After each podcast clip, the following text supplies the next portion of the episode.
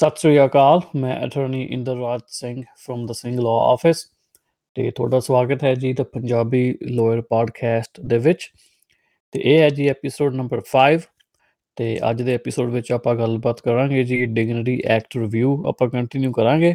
Episode number 4 ਵਿੱਚ ਆਪਾਂ ਥੋੜਾ ਜਿਹਾ ਉਹਨੂੰ ਕੀਤਾ ਸੀ ਤੇ ਜਿਹੜਾ ਰਿਮਾਈਂਡਰ ਰਹਿ ਗਿਆ ਸੀ ਕਰਨ ਵਾਲਾ, ਉਹ ਆਪਾਂ ਹੁਣ ਐਪੀਸੋਡ ਨੰਬਰ 5 ਦੇ ਵਿੱਚ ਕੰਪਲੀਟ ਕਰਾਂਗੇ ਤੇ ਇਹਦੇ ਨਾਲ ਹੀ ਸ਼ੁਰੂ ਕਰਦੇ ਹਾਂ ਜੀ ਅੱਜ ਦਾ ਐਪੀਸੋਡ ਤੇ ਐਪੀਸੋਡ ਸ਼ੁਰੂ ਕਰਨ ਤੋਂ ਪਹਿਲਾਂ ਛੋਟੀ ਜਿਹੀ ਰਿਕੁਐਸਟ ਜੇ ਤੁਸੀਂ ਸਾਡੇ ਪੋਡਕਾਸਟ ਨੂੰ ਹਜੇ ਤੱਕ ਸਬਸਕ੍ਰਾਈਬ ਨਹੀਂ ਕੀਤਾ ਸੋ ਪਲੀਜ਼ ਤੁਸੀਂ ਸਾਡੇ ਪੋਡਕਾਸਟ ਨੂੰ ਫਾਲੋ ਕਰੋ ਸਬਸਕ੍ਰਾਈਬ ਕਰੋ।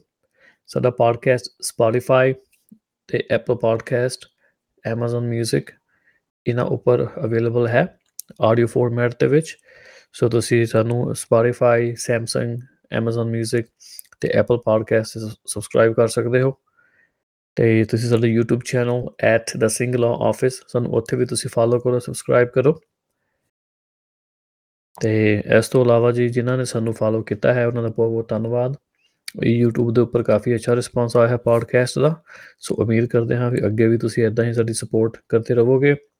ਤੇ ਜੇ ਤੁਹਾਨੂੰ ਸਾਡੇ ਐਪੀਸੋਡ ਪਸੰਦ ਨੇ, ਇੱਕ ਹੋਰ ਰਿਕੁਐਸਟ ਹੈ ਜੀ ਕਿ ਤੁਸੀਂ ਪਲੀਜ਼ ਇਹਨਾਂ ਨੂੰ ਸ਼ੇਅਰ ਵੀ ਕਰੋ, ਤਾਂ ਕਿ ਜਿਹੜੀ ਇਨਫੋਰਮੇਸ਼ਨ ਹੈ ਵੱਧ ਤੋਂ ਵੱਧ ਲੋਕਾਂ ਤੱਕ ਪਹੁੰਚ ਸਕੇ। ਸਭ ਤੋਂ ਪਹਿਲਾਂ ਆਪਾਂ ਗੱਲਬਾਤ ਕਰਾਂਗੇ ਜੀ ਦ ਡਿਗਨਿਟੀ ਪ੍ਰੋਗਰਾਮ ਜੋ ਜਿਹਦੇ ਉੱਪਰ ਇਹ ਜਿਹੜਾ ਡਿਗਨਿਟੀ ਐਕਟ ਦਾ ਨਾਮ ਆਧਾਰਿਤ ਹੈਗਾ ਆ। ਕਾਫੀ ਸੋਸ਼ਲ ਮੀਡੀਆ ਵਿੱਚ ਵੀ ਚਰਚਾ ਹੋ ਰਹੀ ਆ। ਕਾਫੀ ਟਿਕਟੌਕ ਤੇ ਵੀਡੀਓਜ਼ ਵੀ ਨੇ, YouTube ਤੇ ਵੀ ਆ ਰਹੀਆਂ ਨੇ ਕਿ ਨਵਾਂ ਕਾਨੂੰਨ ਆ ਰਿਹਾ ਹੈ ਵੀ ਲੋਕੀ ਪੱਕੇ ਹੋ ਜਾਣੇ ਨੇ। ਸੋ ਜਿੱਦਾਂ ਮੈਂ ਐਪੀਸੋਡ 4 ਵਿੱਚ ਦੱਸਿਆ ਸੀ ਕਿ ਕੁਝ ਚੀਜ਼ਾਂ ਵਧੀਆ ਨੇ ਕੁਝ ਔਖੀਆਂ ਕਰ ਦੇਣਗੇ ਇਸ ਐਕਟ ਦੇ ਮੁਤਾਬਿਕ ਜੇ ਐਕਟ ਲਾਅ ਬਣ ਗਿਆ ਤੇ ਜਿਹੜਾ ਡਿਗਨਿਟੀ ਪ੍ਰੋਗਰਾਮ ਹੈ, ਜਿਹਦੀ ਕਾਫੀ ਚਰਚਾ ਹੋ ਰਹੀ ਹੈ, ਉਹ ਇਹ ਪ੍ਰੋਗਰਾਮ ਹੈ ਜੀ ਕਿ ਜਿਹੜੇ ਵੀ ਲੋਕੀ ਇਹਦੇ ਵਾਸਤੇ ਐਲੀਜੀਬਲ ਹੋਣਗੇ ਫਰਸਟ ਆਫ ਆਲ ਜਿਹੜੀ 3 ਸਾਲ ਜਾਂ 10 ਸਾਲ ਦੀ ਜਿਹੜੀ ਰੀਐਂਟਰੀ ਬਾਰ ਹੁੰਦੀ ਹੈ ਜਿਹੜੇ ਲੋਕੀ ਇੱਥੇ ਇਲੀਗਲ ਰਹਿੰਦੇ ਨੇ ਫੋਰ ਐਗਜ਼ਾਮਪਲ ਜੇ ਤੁਸੀਂ 6 ਮਹੀਨੇ 180 ਦਿਨ ਤੋਂ ਘੱਟ ਤੁਸੀਂ ਇਲੀਗਲ ਰਹੇ ਹੋ ਇੱਥੇ, ਤੇ ਤੁਹਾਡੇ ਉੱਪਰ 3 ਸਾਲ ਦੀ ਰੀਐਂਟਰੀ ਬਾਰ ਹੈ, ਤੇ ਜੇ ਤੁਸੀਂ 180 ਦਿਨ ਤੋਂ ਜ਼ਿਆਦਾ ਇੱਥੇ ਇਲੀਗਲ ਤਰੀਕੇ ਨਾਲ ਰਹਿੰਦੇ ਹੋ ਤੇ ਤੁਹਾਡੇ ਉੱਪਰ ਫਿਰ 10 ਸਾਲ ਦੀ ਜਿਹੜੀ ਹੈ ਰੀਐਂਟਰੀ ਬਾਰ ਲੱਗ ਜਾਂਦੀ ਹੈ।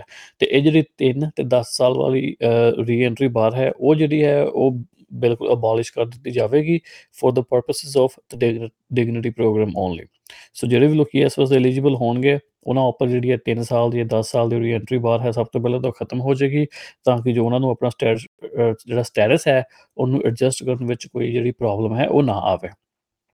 ਤੇ ਜਿਹੜੀ ਐਲੀਜੀਬਿਲਟੀ ਰਿਕੁਆਇਰਮੈਂਟਸ ਨੇ ਜੀ ਡਿਗਨਿਟੀ ਪ੍ਰੋਗਰਾਮ ਵਾਸਤੇ ਉਹ ਇਹ ਨੇ ਕਿ ਐਸ ਐਕਟ ਦੇ ਜਿਹੜੀ ਇਨੈਕਟਮੈਂਟ ਦੀ ਤਰੀਕ ਹੈਗੀ ਆ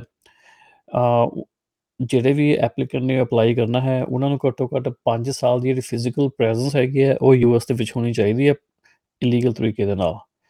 ਉਸ ਤੋਂ ਇਲਾਵਾ ਜਦੋਂ ਤੁਸੀਂ ਐਪਲੀਕੇਸ਼ਨ ਸਬਮਿਟ ਕਰਨੀ ਹੈ, ਤੁਹਾਨੂੰ 1000 ਡਾਲਰ ਆਪਣੀ ਐਪਲੀਕੇਸ਼ਨ ਦੇ ਨਾਲ ਸਬਮਿਟ ਕਰਨਾ ਪੈਣਾ ਹੈ। ਤੇ ਜਿਹੜੇ ਲੋਕਾਂ ਦੇ ਕੋਲ ਵੈਲਿਡ ਨੋਟਿਸ ਟੂ ਅਪੀਅਰ ਹੈਗਾ ਹੈ, ਜਾਂ ਫਿਰ ਜਿਨ੍ਹਾਂ ਦੇ ਇਮੀਗ੍ਰੇਸ਼ਨ ਕੇਸਸ ਪੈਂਡਿੰਗ ਨੇ, ਉਹਨਾਂ ਦੇ ਉੱਪਰ ਜਿਹੜੀ ਇਹ ਵਾਲੀ ਡਿਗਨਿਟੀ ਪ੍ਰੋਗਰਾਮ ਦੀ ਐਲੀਜੀਬਿਲਟੀ ਹੈ, ਉਹ ਲਾਗੂ ਨਹੀਂ ਹੁੰਦੀ। ਹਾਊਐਵਰ ਇਹ ਕਲੀਅਰ ਨਹੀਂ ਹੈਗਾ ਇਸ ਵੇਲੇ ਕਿ ਜਿਹੜੀ ਇਹ ਐਕਸੈਪਸ਼ਨ ਹੈਗੀ ਹੈ, ਸਿਰਫ ਡੈਪੋਟੇਸ਼ਨ ਵਾਸਤੇ ਹੈ ਕਿ ਇਹ ਐਲੀਜੀਬਿਲਟੀ ਵਾਸਤੇ ਹੈ ਡਿਗਨਿਟੀ ਪ੍ਰੋਗਰਾਮ ਦੇ ਵਾਸਤੇ ਹੈ। ਸੋ ਐਸ ਦ ਲਾਅ ਅਨਫੋਲਡਸ ਥੋੜਾ ਹੋਰ ਆਪਾਂ ਨੂੰ ਪਤਾ ਲੱਗੇਗਾ, ਪਰ as of right now you know assumption ਹੈ ਕਿ ਤੁਸੀਂ ਜੇ 5 ਸਾਲ ਤੋਂ ਇੱਥੇ ਰਹਿ ਰਹੇ ਹੋ, ਇਸ ਜਿਹੜੀ ਡਿਗਨਿਟੀ ਐਕਟ ਦੀ ਇਨੈਕਟਮੈਂਟ ਤੋਂ ਪਹਿਲਾਂ ਤੋਂ, ਤੇ ਤੁਹਾਨੂੰ 1000 ਡਾਲਰ ਜਿਹੜਾ ਆਪਣੀ ਐਪਲੀਕੇਸ਼ਨ ਨਾਲ ਦੇਣਾ ਪਏਗਾ to be eligible for this application ਤੇ ਜੇ ਉਹ ਤੁਹਾਨੂੰ ਅਪਰੂਵ ਕਰ ਦਿੰਦੇ ਨੇ, ਤੇ ਫਿਰ ਤੁਹਾਨੂੰ 7 ਸਾਲ ਵਾਸਤੇ ਜਿਹੜੀ ਤੁਹਾਡੀ ਡੈਪੋਟੇਸ਼ਨ ਹੈ, ਉਹ ਡਿਫਰ ਹੋ ਜਾਂਦੀ ਹੈ। ਤੇ ਇਹਦਾ ਮਤਲਬ ਇਹ ਹੈ ਕਿ 7 ਸਾਲ ਵਾਸਤੇ ਤੁਹਾਨੂੰ ਡਿਪੋਰਟ ਨਹੀਂ ਕਰ ਸਕਦੇ, ਤੁਹਾਨੂੰ ਪਰਮਿਸ਼ਨ ਮਿਲ ਜੇਗੀ ਕੰਮ ਕਰਨ ਵਾਸਤੇ। ਤੇ ਤੁਸੀਂ ਆਪਣੀ, ਆਪਣੇ ਦੇਸ਼ ਵਿੱਚ ਤੁਸੀਂ ਆ ਜਾ ਸਕਦੇ ਹੋ ਮਲਟੀਪਲ ਟਾਈਮਸ ਤੇ ਉਹਦੇ ਕੋਈ ਜਿਹੜੀ ਵਰਕ ਆਥੋਰਾਈਜੇਸ਼ਨ ਤੇ ਟਰੈਵਲ ਆਥੋਰਾਈਜੇਸ਼ਨ ਹੈ, ਉਹ ਸਭ ਤੋਂ ਵੱਡਾ ਬੈਨੀਫਿਟ ਹੈ ਐਟ ਡਿਗਨਿਟੀ ਪ੍ਰੋਗਰਾਮ ਦਾ। ਤੇ 7 ਸਾਲ ਵਾਸਤੇ ਤੁਸੀਂ ਇਹਨੂੰ ਯੂਜ਼ ਕਰ ਸਕਦੇ ਹੋ। ਤੇ ਜਿਹੜੀਆਂ ਕੰਡੀਸ਼ਨਸ ਨੇ ਜੀ ਪ੍ਰੋਗਰਾਮ ਦੀਆਂ ਅਪਰੂਵਲ ਵਾਸਤੇ, ਉਹ ਹੈ ਨੇ ਕਿ ਜੋ ਤੁਹਾਡੀ ਐਪਲੀਕੇਸ਼ਨ ਅਪਰੂਵ ਹੋ ਜਾਂਦੀ ਹੈ ਫॉर ਡਿਗਨਿਟੀ ਸਟੇਟਸ ਤੁਹਾਨੂੰ ਦੋ ਵਾਰ ਸਾਲ ਦੇ ਵਿੱਚ ਤੁਹਾਨੂੰ department of homeland security likely ਕੋਈ ਲੋਕਲ ਆਫਿਸ ਹੋਏਗਾ ਜਿੱਥੇ ਤੁਸੀਂ ਰਹਿੰਦੇ ਹੋ ਆਇਸ ਤਰ੍ਹਾਂ ਉਹਨਾਂ ਨੂੰ ਉੱਥੇ ਚੈੱਕ ਇਨ ਕਰਨਾ ਪੈਣਾ ਹੈ ਸਾਲ ਦੇ ਵਿੱਚ ਦੋ ਵਾਰ। ਤਾਂ ਜਦੋਂ ਤੁਸੀਂ ਚੈੱਕ ਇਨ ਕਰਨਾ ਹੈ, ਤੁਹਾਨੂੰ ਇੱਕ ਤਾਂ ਆਪਣਾ ਜਿਹੜਾ ਅਪ ਟੂ ਡੇਟ ਐਡਰੈਸ ਹੈ, ਉਹ ਉਹਨਾਂ ਨੂੰ ਪ੍ਰੋਵਾਈਡ ਕਰਨਾ ਪੈਣਾ ਹੈ ਤੇ ਉਸ ਤੋਂ ਇਲਾਵਾ ਤੁਹਾਨੂੰ ਟੈਸਟਮਨੀ ਦੇਣੀ ਪੈਣੀ ਹੈ ਕਿ ਤੁਹਾਡੀ ਜਿਹੜੀ ਸਟੈਂਡਿੰਗ ਹੈ ਕਮਿਊਨਿਟੀ ਦੇ ਵਿੱਚ ਗੁੱਡ ਹੈ ਮੀਨਿੰਗ ਕੋਈ ਕ੍ਰਿਮੀਨਲ ਰੈਕੋਰਡ ਤੁਹਾਡਾ ਨਹੀਂ ਬਣਿਆ ਜਾਂ ਤੁਸੀਂ ਕੋਈ ਕ੍ਰਿਮੀਨਲ ਐਕਟਸ ਨਹੀਂ ਕੀਤੇ ਜਾਂ ਕੋਈ ਪੈਂਡਿੰਗ ਕੇਸਿਸ ਨਹੀਂ ਹੈਗੇ ਤੁਹਾਡੇ ਉੱਪਰ ਜਿਹਦਾ ਅਸਰ ਕੀ ਤੁਹਾਡੀ ਜਿਹੜੀ ਸਟੇਟਸ ਉੱਪਰ ਪੈ ਸਕੇ ਜਾਂ ਪਵੇਗਾ। ਸੋ ਟੈਸਟੀਮਨੀ ਓਰਲ ਹੈ ਕਿ ਰਿਟਨ ਹੈ, ਇਹਦਾ ਕੋਈ ਪਤਾ ਨਹੀਂ ਹੈਗਾ ਹਜੇ। ਉਹਨਾਂ ਨੇ ਸਿਰਫ ਟੈਸਟੀਮਨੀ ਲਿਖਿਆ ਹੈ ਲਾਅ ਦੇ ਵਿੱਚ। ਸੋ ਹੋ ਸਕਦਾ ਵੀ ਤੁਸੀਂ ਰਿਟਨ ਟੈਸਟੀਮਨੀ ਵੀ ਤੁਹਾਨੂੰ ਦੇਣੀ ਪਵੇ। ਜੇ ਤੁਸੀਂ ਰਿਟਨ ਟੈਸਟੀਮਨੀ ਜੇ ਇਹਨਾਂ ਨੇ ਨਹੀਂ ਲਈ ਸੋ ਬੇਸਿਕਲੀ ਜਦੋਂ ਤੁਸੀਂ ਚੈੱਕ ਇਨ ਵਾਸਤੇ ਜਾਓਗੇ, ਤੁਹਾਡੇ ਕੋਲ ਕੁਐਸਚਨ ਕਰਨਗੇ ਤੁਹਾਡੇ ਬੈਕਗ੍ਰਾਉਂਡ ਬਾਰੇ ਜਸਟ ਟੂ ਮੇਕ ਸ਼ੋਰ ਕਿ ਤੁਸੀਂ ਕੋਈ ਵਾਇਲੇਸ਼ਨ ਨਹੀਂ ਕਰ ਰਹੇ ਲਾਅ ਦੀ। ਤੇ ਜਦੋਂ ਤੁਸੀਂ ਚੈੱਕ ਜਿਹੜੀ ਰਿਪੋਰਟ ਜਾਂ ਚੈੱਕ ਵਾਸਤੇ ਜਾਣਾ ਹੈ, ਸਾਲ ਦੇ ਵਿੱਚ ਦੋ ਵਾਰ, ਹਰ ਵਾਰ ਤੁਸੀਂ 1000 ਡਾਲਰ ਫੀਸ ਪੇ ਕਰਨੀ ਹੈ, ਜਦੋਂ ਤੱਕ ਕਿ ਤੁਹਾਡਾ 5000 ਡਾਲਰ ਪੂਰਾ ਨਹੀਂ ਹੋ ਜਾਂਦਾ। ਸੋ ਬੇਸਿਕਲੀ ਜੇ ਤੁਹਾਡੀ ਡਿਗਨਿਟੀ ਐਪ ਸਟੇਟਸ ਅਪਰੂਵ ਹੁੰਦਾ ਹੈ, ਪਹਿਲੇ ਸਾਲ ਦੇ ਵਿੱਚ ਇੱਕ ਤਾਂ ਤੁਸੀਂ 1000 ਡਾਲਰ ਦੇਣਾ ਹੈ ਐਪਲੀਕੇਸ਼ਨ ਦੇ ਨਾਲ, ਉਸ ਤੋਂ ਇਲਾਵਾ ਤੁਸੀਂ ਦੋ ਵਾਰ ਚੈੱਕ ਇਨ ਕਰਨਾ ਹੈ ਸਾਲ ਦੇ ਵਿੱਚ so that's another 2000 dollar so 1000 dollar every 6 months basically ਜਦ ਤੱਕ ਕਿ ਤੁਹਾਡਾ 5000 ਡਾਲਰ ਜਿਹੜਾ ਹੈ, ਉਹ ਪੂਰਾ ਨਹੀਂ ਹੋ ਜਾਂਦਾ।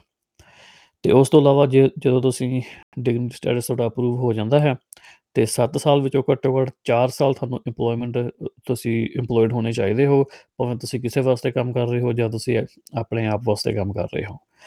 ਜਿੰਨੇ ਵੀ ਤੁਹਾਡੇ ਟੈਕਸਸ ਨੇ, ਉਹ ਸਾਰੇ ਤੁਹਾਡੇ ਟੈਕਸ ਪੇਡ ਹੋਣੇ ਚਾਹੀਦੇ ਨੇ। ਉਸ ਤੋਂ ਇਲਾਵਾ ਜਿਹੜੇ ਲੋਕ ਡਿਗਨਿਟੀ ਸਟੇਟਸ ਵਿੱਚ ਆਣਗੇ ਪ੍ਰੋਟੈਕਸ਼ਨ ਦੇ ਵਿੱਚ ਆਣਗੇ ਉਹਨਾਂ ਦੇ ਉੱਪਰ ਸਰਕਾਰ ਨੇ 1.5% 1.5% ਐਕਸਟਰਾ ਜਿਹੜੀ ਇਨਕਮ ਟੈਕਸ ਲਗਾਣਗੇ ਤੁਹਾਡੀ ਐਡਜਸਟਡ ਗ੍ਰੋਸ ਇਨਕਮ ਦੇ ਉੱਪਰ। ਤੇ ਤੁਸੀਂ ਕੋਈ ਫੈਡਰਲ ਪਬਲਿਕ ਬੈਨੀਫਿਟ ਨਹੀਂ ਲੈ ਸਕਦੇ, ਜੇ ਤੁਸੀਂ ਲਵੋਗੇ ਤਾਂ ਵਾਇਲੇਸ਼ਨ ਹੋਏਗੀ ਜੀ ਇਸ ਸਟੇਟਸ ਦੀ। ਤੇ ਜੇ ਤੁਸੀਂ ਕੋਈ ਵੀ ਵਾਇਲੇਸ਼ਨ ਕਰਦੇ ਹੋ ਇਹਨਾਂ ਵਿੱਚੋਂ ਕਿਸੇ ਵੀ ਕੰਡੀਸ਼ਨ ਦੀ, ਤੇ ਜਾਂ ਤੁਸੀਂ ਕੋਈ ਕ੍ਰਿਮੀਨਲ ਐਕਟ ਕਮਿਟ ਕਰਦੇ ਹੋ, ਤੇ ਤੁਹਾਡਾ ਜਿਹੜਾ ਸਟੇਟਸ ਹੈ ਡਿਗਨਿਟੀ ਵਾਲਾ ਉਹ ਟਰਮੀਨੇਟ ਹੋ ਕਰ ਦਿੱਤਾ ਜਾਵੇਗਾ, ਤੇ ਤੁਸੀਂ ਇਹ ਤੋਂ ਫਿਰ ਡਿਪੋਰਟ ਵੀ ਹੋ ਸਕਦੇ ਹੋ।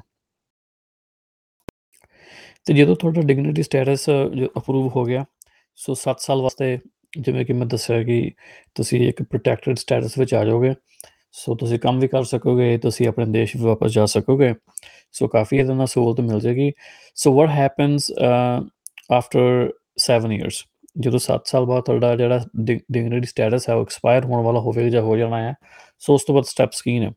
ਉਸ ਤੋਂ ਬਾਅਦ ਦੋ ਸਟੈਪਸ ਨੇ। ਨੰਬਰ 1 ਤੁਸੀਂ ਰੀਨਿਊ ਕਰਵਾ ਸਕਦੇ ਹੋ ਆਪਾਂ, ਆਪਣਾ ਜਿਹੜਾ ਡਿਗਨਿਟੀ ਸਟੇਟਸ ਹੈ ਫॉर ਅਨਦਰ 5 ਇਅਰਸ ਤੇ ਜਾਂ ਫਿਰ ਤੁਸੀਂ ਰਿਡੈਂਪਸ਼ਨ ਪ੍ਰੋਗਰਾਮ ਵਿੱਚ ਅਪਲਾਈ ਕਰ ਸਕਦੇ ਹੋ। ਸੋ ਆਪਾਂ ਦੋਵੇਂ ਡਿਸਕਸ ਕਰਾਂਗੇ।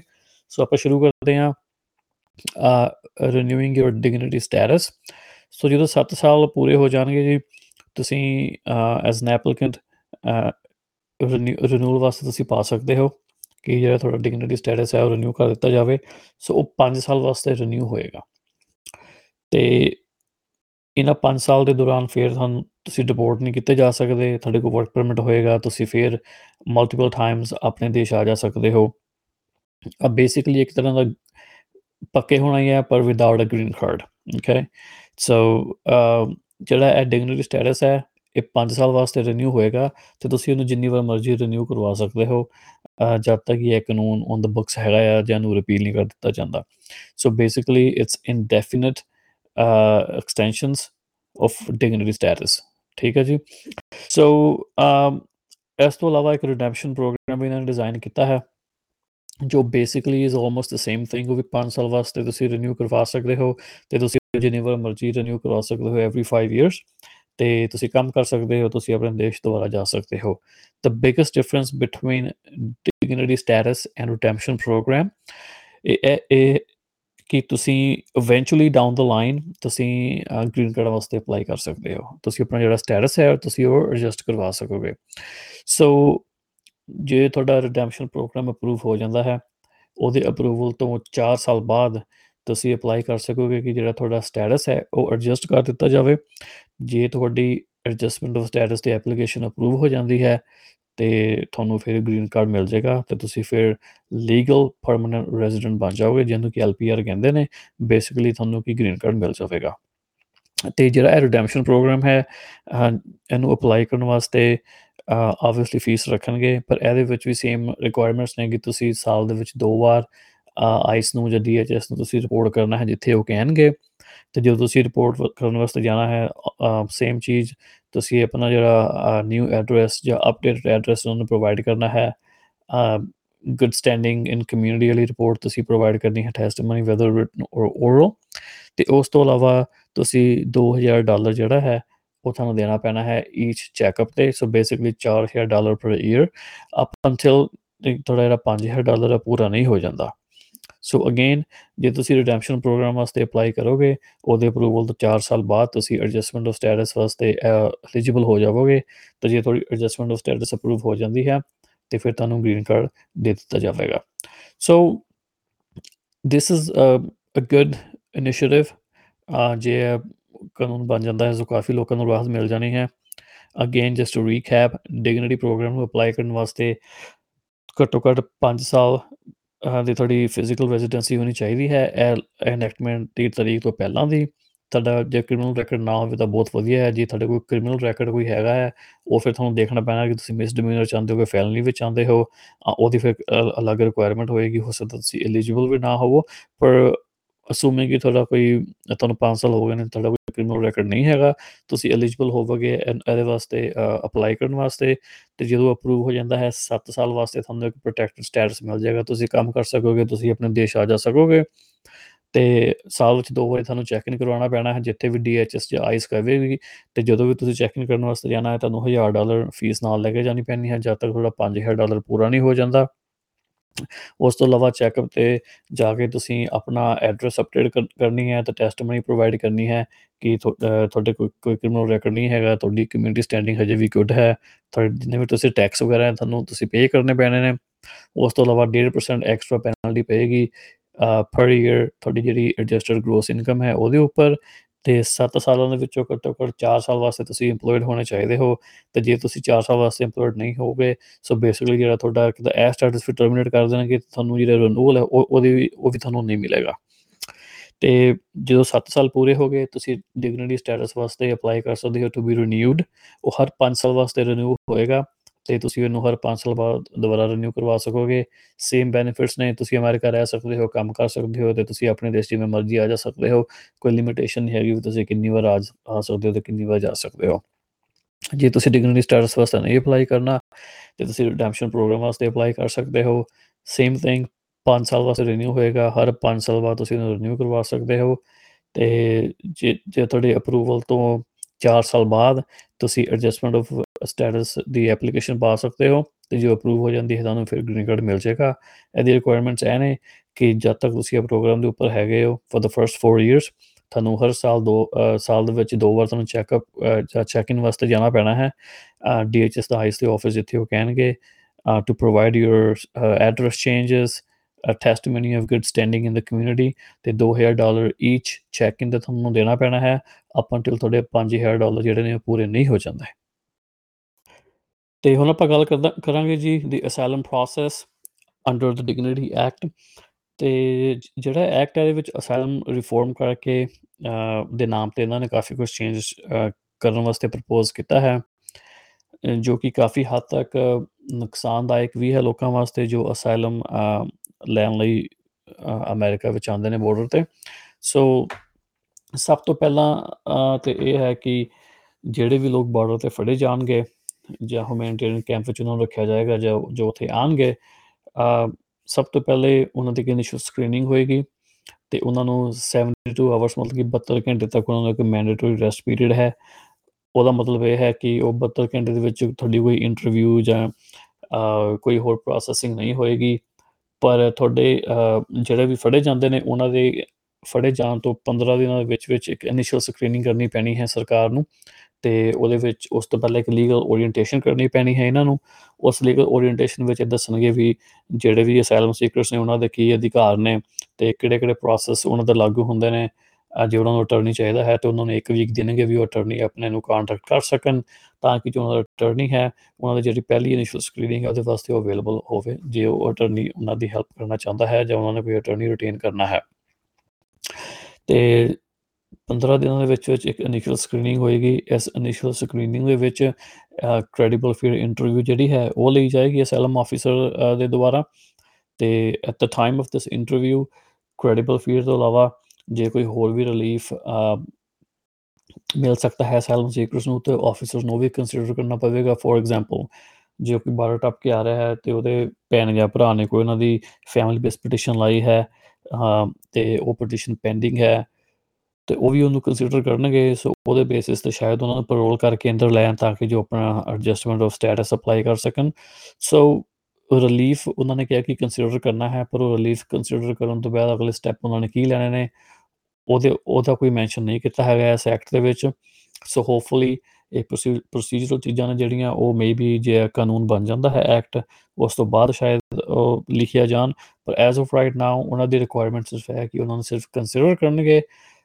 ਕੰਸੀਡਰ ਕਰਨ ਤੋਂ ਬਾਅਦ ਉਹਨਾਂ ਨੂੰ ਡਿਪੋਰਟ ਕਰਨਾ ਹੈ ਜਾਂ ਅਮਰੀਕਾ ਵਿੱਚ ਐਂਟਰ ਕਰਨ ਦੇਣਾ ਹੈ ਜਾਂ ਪਰੋਲ ਦੇਣੀ ਹੈ, ਉਹਦੇ ਬਾਰੇ ਹਜੇ ਇਸ ਐਕਟ ਵਿੱਚ ਕੁਝ ਨਹੀਂ ਲਿਖਿਆ। ਸੋ ਖੈਰ, ਜੇ ਤੁਹਾਡੀ ਇਨੀਸ਼ੀਅਲ ਸਕਰੀਨਿੰਗ ਜਿਹੜੀ ਅਸਾਈਲਮ ਸੀਕਰਸ ਦੀ ਹੈ ਤੇ ਉਹਨਾਂ ਨੂੰ ਜੇ ਕ੍ਰੈਡੀਬਲ ਫੀਅਰ ਇੰਟਰਵਿਊ ਦੇ ਦੌਰਾਨ ਉਹਨਾਂ ਦੀ ਜਿਹੜੀ ਫਾਈਂਡਿੰਗ ਹੈ ਉਹ 네ਗੇਟਿਵ ਹੋ ਜਾਂਦੀ ਹੈ ਸੋ ਉਹਨਾਂ ਨੂੰ ਇੱਕ ਐਕਸਪੀਡਾਈਟਡ ਰਿਮੂਵਲ ਤੇ ਦੁਬਾਰਾ ਅਮਰੀਕਾ ਤੋਂ ਰਿਪੋਰਟ ਕਰ ਦਿੱਤਾ ਜਾਵੇਗਾ ਤੇ ਇਹਦੀ ਜਿਹੜੀ ਜੁਡੀਸ਼ੀਅਲ ਰਿਵਿਊ ਹੈ ਬਹੁਤ ਲਿਮਿਟਡ ਹੈ ਬੇਸਿਕਲੀ ਤੁਸੀਂ ਜੱਜ ਦੇ ਕੋਲ ਰਿਵਿਊ ਨਹੀਂ ਪਾ ਸਕੋਗੇ। ਤੇ ਜਿਨ੍ਹਾਂ ਦੀ ਕ੍ਰੈਡੀਬਲ ਫੀਅਰ ਇੰਟਰਵਿਊ ਦੇ ਵਿੱਚ ਜਿਹੜੀ ਫਾਈਂਡਿੰਗ ਹੈ, ਉਹਨਾਂ ਦੇ ਹੱਕ ਵਿੱਚ ਆ ਜਾਏਗੀ ਅਸਾਈਲਮ ਸੀਕਰਸ ਦੇ, ਉਹਨਾਂ ਦੀ ਫਿਰ ਮੈਂਡੇਟਰੀ ਸੈਕੰਡਰੀ ਸਕਰੀਨਿੰਗ ਹੋਏਗੀ, ਜੋ ਕਿ 45 ਦਿਨਾਂ ਦੇ ਵਿੱਚ ਵਿੱਚ ਹੋਏਗੀ ਉਸ ਫਾਈਂਡਿੰਗ ਤੋਂ ਬਾਅਦ, ਤੇ ਉਸ ਜਿਹੜੀ ਸੈਕੰਡਰੀ ਸਕਰੀਨਿੰਗ ਹੈ, ਉਹ ਕਿ ਦੂਸਰਾ ਅਸਾਈਲਮ ਆਫੀਸਰ ਕਰੇਗਾ ਸੇਮ ਵਾਲਾ ਨਹੀਂ ਕਰੇਗਾ ਜਿਹਨੇ ਪਹਿਲੇ ਇਨੀਸ਼ੀਅਲ ਸਕਰੀਨਿੰਗ ਕੀਤੀ ਸੀ। ਸੋ ਉਹ ਦੂਸਰੇ ਅਸਾਈਲਮ ਆਫੀਸਰ ਦਾ ਕੰਮ ਇਹ ਹੈ ਕਿ ਤੁਹਾਡੀ ਜਿਹੜੇ ਤੁਹਾਡੀ ਸਕਰੀਨਿੰਗ ਹੈ, ਉਹਦੇ ਬੇਸਿਸ ਤੇ ਐਵੀਡੈਂਸ ਜੋ ਵੀ ਤੁਸੀਂ ਪੇਸ਼ ਕਰੋਗੇ, ਜੇ ਉਹਨਾਂ ਨੂੰ ਪਤਾ ਹੋਵੇਗਾ, ਉਹਦੇ ਬੇਸਿਸ ਤੇ ਉਹਨਾਂ ਨੇ ਤੁਹਾਨੂੰ ਜਿਹੜੇ ਅਸਾਈਲਮ ਸੀਕਰਸ ਨੇ, ਉਹਨਾਂ ਨੂੰ ਜਾਂ ਅਸਾਈਲਮ ਐਪਲੀਕੇਸ਼ਨ ਡਿਨਾਈ ਕਰਨੀ ਹੈ ਜਾਂ ਗ੍ਰੈਂਟ ਕਰਨੀ ਹੈ। ਜੇ ਤਾਂ ਗ੍ਰੈਂਟ ਹੋ ਜਾਂਦੀ ਹੈ ਤਾਂ ਬਹੁਤ ਵਧੀਆ ਗੱਲ ਹੈ, ਜੇ ਉਹ ਡਿਨਾਈ ਹੋ ਜਾਂਦੀ ਹੈ ਆ ਤੇ ਦੈਨ ਐਕਸਪੀਡਾਈਟਡ ਰਿਮੂਵਲ ਦੇ ਦੁਆਰਾ ਉਹਨਾਂ ਨੂੰ ਅਮਰੀਕਾ ਤੋਂ ਡਿਪੋਰਟ ਕਰ ਦਿੱਤਾ ਜਾਵੇਗਾ। ਤੇ ਜਿਹੜਾ ਫਾਈਨਲ ਡਿਸੀਜਨ ਹੈ, ਉਹਦੀ ਬੜੀ ਲਿਮਟਿਡ ਰਿਵਿਊ ਐਕਟ ਵਿੱਚ ਲਿਖੀ ਹੈ। ਵੀ ਜੇ ਮੰਨ ਲਓ ਵੀ ਜਿਹੜਾ ਸੈਕੰਡਰੀ ਅਸਾਲਮ ਆਫੀਸਰ ਤੁਹਾਡੀ ਸਕਰੀਨਿੰਗ ਕਰ ਰਿਹਾ ਤੇ ਜਿਹੜੀ ਪਹਿਲੀ ਡਿਟਰਮੀਨੇਸ਼ਨ ਸੀ ਕਿ ਤੁਹਾਨੂੰ ਅਸਾਈਲਮ ਡਿਨਾਈ ਕਰ ਦਿੱਤੀ ਜਾਵੇ, ਜਾਂ ਤਾਂ ਉਹਨੂੰ ਅਪਹੋਲਡ ਕਰ ਸਕਦਾ ਹੈ ਤੇ ਜਾਂ ਫਿਰ ਤੁਹਾਡਾ ਕੇਸ ਹੈ ਕਿ ਉਹ ਇਮੀਗ੍ਰੇਸ਼ਨ ਕੋਰਟ ਦੇ ਵਿੱਚ ਰੈਫਰ ਕਰ ਸਕਦਾ ਹੈ। ਸੋ ਆਈਦਰ ਵੇ ਪ੍ਰੋਸੈਸ ਜਿਹੜਾ ਹੈ ਕਾਫੀ ਇਹਨਾਂ ਨੇ ਲਿਮਟਿਡ ਤੇ ਫਾਸਟ ਕਰ ਦੇਣਾ ਹੈ ਸੋ ਕਾਫੀ ਲੋਕਾਂ ਨੂੰ ਇਹਦੇ ਬੇਸਿਸ ਤੇ ਇਥੋਂ ਅਮਰੀਕਾ ਤੋਂ ਡਿਪੋਰਟ ਵੀ ਕੀਤਾ ਜਾ ਸਕਦਾ ਹੈ right from the border so ਉਹਨਾਂ ਨੂੰ ਮੌਕਾ ਹੀ ਨਹੀਂ ਮਿਲੇਗਾ ਵੀ ਉਹ ਆਪਣੀ ਐਪਲੀਕੇਸ਼ਨ ਜਿਹੜੀ ਹੈ ਸਹੀ ਤਰੀਕੇ ਦੇ ਨਾਲ ਕੋਰਟ ਵਿੱਚ ਜਾਂ ਏਜੰਸੀ ਵਿੱਚ ਲਾ ਸਕਣਗੇ। ਸੋ ਕਾਫੀ ਨੁਕਸਾਨ ਹੋਏਗਾ ਜੇ ਇਹ ਵਾਲੀ ਪ੍ਰੋਵੀਜ਼ਨ ਜਿਹੜੀ ਹੈਗੀ ਹੈ ਐਕਟ ਦੀ ਜੇ ਕਾਨੂੰਨ ਬਣ ਜਾਂਦੀ ਹੈ। ਤੇ ਜੁਡੀਸ਼ੀਅਲ ਰਿਵਿਊ ਜਿਹੜੀ ਹੈ, ਜਿਵੇਂ ਮੈਂ ਕਿਹਾ, ਬਹੁਤ ਲਿਮਟਿਡ ਕੀਤੀ ਹੋਈ ਹੈ। ਇਹਨਾਂ ਨੇ ਐਕਟ ਵਿੱਚ ਇਹਨਾਂ ਨੇ ਵਰਡ ਯੂਜ਼ ਕੀਤਾ ਹੈ ਮੇ ਪਰ ਹੁਣ ਇਹ ਨਹੀਂ ਪਤਾ ਵੀ ਆਥੋਰਾਈਜੇਸ਼ਨ ਦੇਣਗੇ ਜੁਡੀਸ਼ੀਅਲ ਬ੍ਰਾਂਚ ਨੂੰ ਕਿ ਨਹੀਂ ਤੇ ਜਾਂ ਫਿਰ ਕੌਣ ਉਹਨਾਂ ਨੂੰ ਅੱਗੇ ਰਿਵਿਊ ਵਾਸਤੇ ਪਟੀਸ਼ਨ ਪਾ ਸਕਦਾ ਹੈ।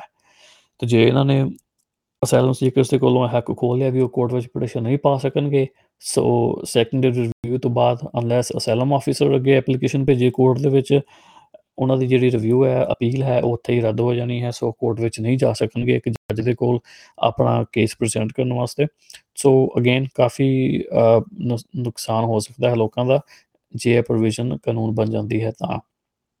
ਤੇ ਲਿਮਟਿਡ ਲੋਕਾਂ ਦੇ ਇਹਨਾਂ ਨੇ ਇੱਕ ਗਰੁੱਪ ਬੇਸਿਕਲੀ ਕੈਟਾਗਰੀਜ਼ ਪ੍ਰਪੋਜ਼ ਕੀਤੀਆਂ ਨੇ ਇਸ ਐਕਟ ਦੇ ਵਿੱਚ ਕਿ ਜੋ ਵੀ ਲੋਕ ਉਸ ਕੈਟਾਗਰੀਜ਼ ਦੇ ਵਿੱਚ ਆਣਗੇ ਉਹ ਆਪਣੀ ਜੁਡੀਸ਼ੀਅਲ ਰਿਵਿਊ ਜਿਹੜੀ ਹੈ ਕਰਵਾ ਸਕਣਗੇ। ਸਭ ਤੋਂ ਪਹਿਲਾਂ ਤਾਂ ਵੀ ਪ੍ਰੈਗਨੈਂਟ ਔਮਨ ਜਿਹੜੀਆਂ ਨੇ ਉਹ ਤੇ ਜਾਂ ਫਿਰ ਜਿਨ੍ਹਾਂ ਦੇ ਕੋਲ ਛੋਟੇ ਦੁੱਧ ਪੀਂਦੇ ਬੱਚੇ ਨੇ ਉਹ ਜਿਹੜੇ ਨੇ ਐਪਲੀਕੇਸ਼ਨ ਪਾ ਸਕਦੇ ਨੇ ਵੀ ਜਿਹਨਾਂ ਉਹਨਾਂ ਦੇ ਕੇਸ ਰਿਵਿਊ ਹੈ ਉਹ ਜੁਡੀਸ਼ੀਅਲ ਆਫੀਸਰ ਦੇ ਕੋਲ ਹੋਵੇ ਤੇ ਜਾਂ ਫਿਰ ਜਿਹੜੀ ਔਮਨ ਨੇ ਜੋ ਕਿ ਆਪਣੇ ਦੇਸ਼ ਦੇ ਵਿੱਚ ਜਿੱਥੋਂ ਵੀ ਆਏ ਨੇ ਉਹਨਾਂ ਦੀ ਉਹਨਾਂ ਨੂੰ ਵਾਇਲੈਂਸ ਦਾ ਰਿਸਕ ਹੈ ਬੇਸਡ ਔਨ देयर ਜੈਂਡਰ ਤੇ ਜਾਂ ਫਿਰ ਉਹਨਾਂ ਦੀ ਜੋ ਸੈਕਸ਼ੂਅਲ ਵਾਇਲੈਂਸ ਜਾਂ ਰੇਪ ਜਾਂ ਥ੍ਰੈਟ ਟੂ ਰੇਪ ਉਹਨਾਂ ਦੇ ਹੈਗੀ ਹੈ ਸੋ ਉਹ ਵੀ ਆਪਣੀ ਲਿਬਰਲ ਰਿਵਿਊ ਪਾ ਸਕਦੇ ਨੇ ਇਸ ਤੋਂ ਇਲਾਵਾ ਕੋਈ ਵੀ ਇਨਸਾਨ ਜਿਹੜਾ ਆਪਣੇ ਦੇਸ਼ ਵਿੱਚ ਜਿੱਥੋਂ ਵੀ ਆ ਰਹੇ ਨੇ ਉਹਨਾਂ ਦਾ ਰਿਸਕ ਆਫ ਵਾਇਲੈਂਸ ਹੈਗਾ ਹੈ ਡਿਊ ਟੂ ਉਹਨਾਂ ਦੇ ਜੈਂਡਰ ਕਰਕੇ ਜਾਂ ਫਿਰ ਉਹਨਾਂ ਦੀ ਜੋ ਸੈਕਸ਼ੂਅਲ ਓਰੀਐਂਟੇਸ਼ਨ ਹੈ ਫੋਰ ਐਗਜ਼ਾਮਪਲ ਗੇ ਲੈਸਬੀਅਨ ਜਾਂ ਉਹਦੇ ਕਰਕੇ।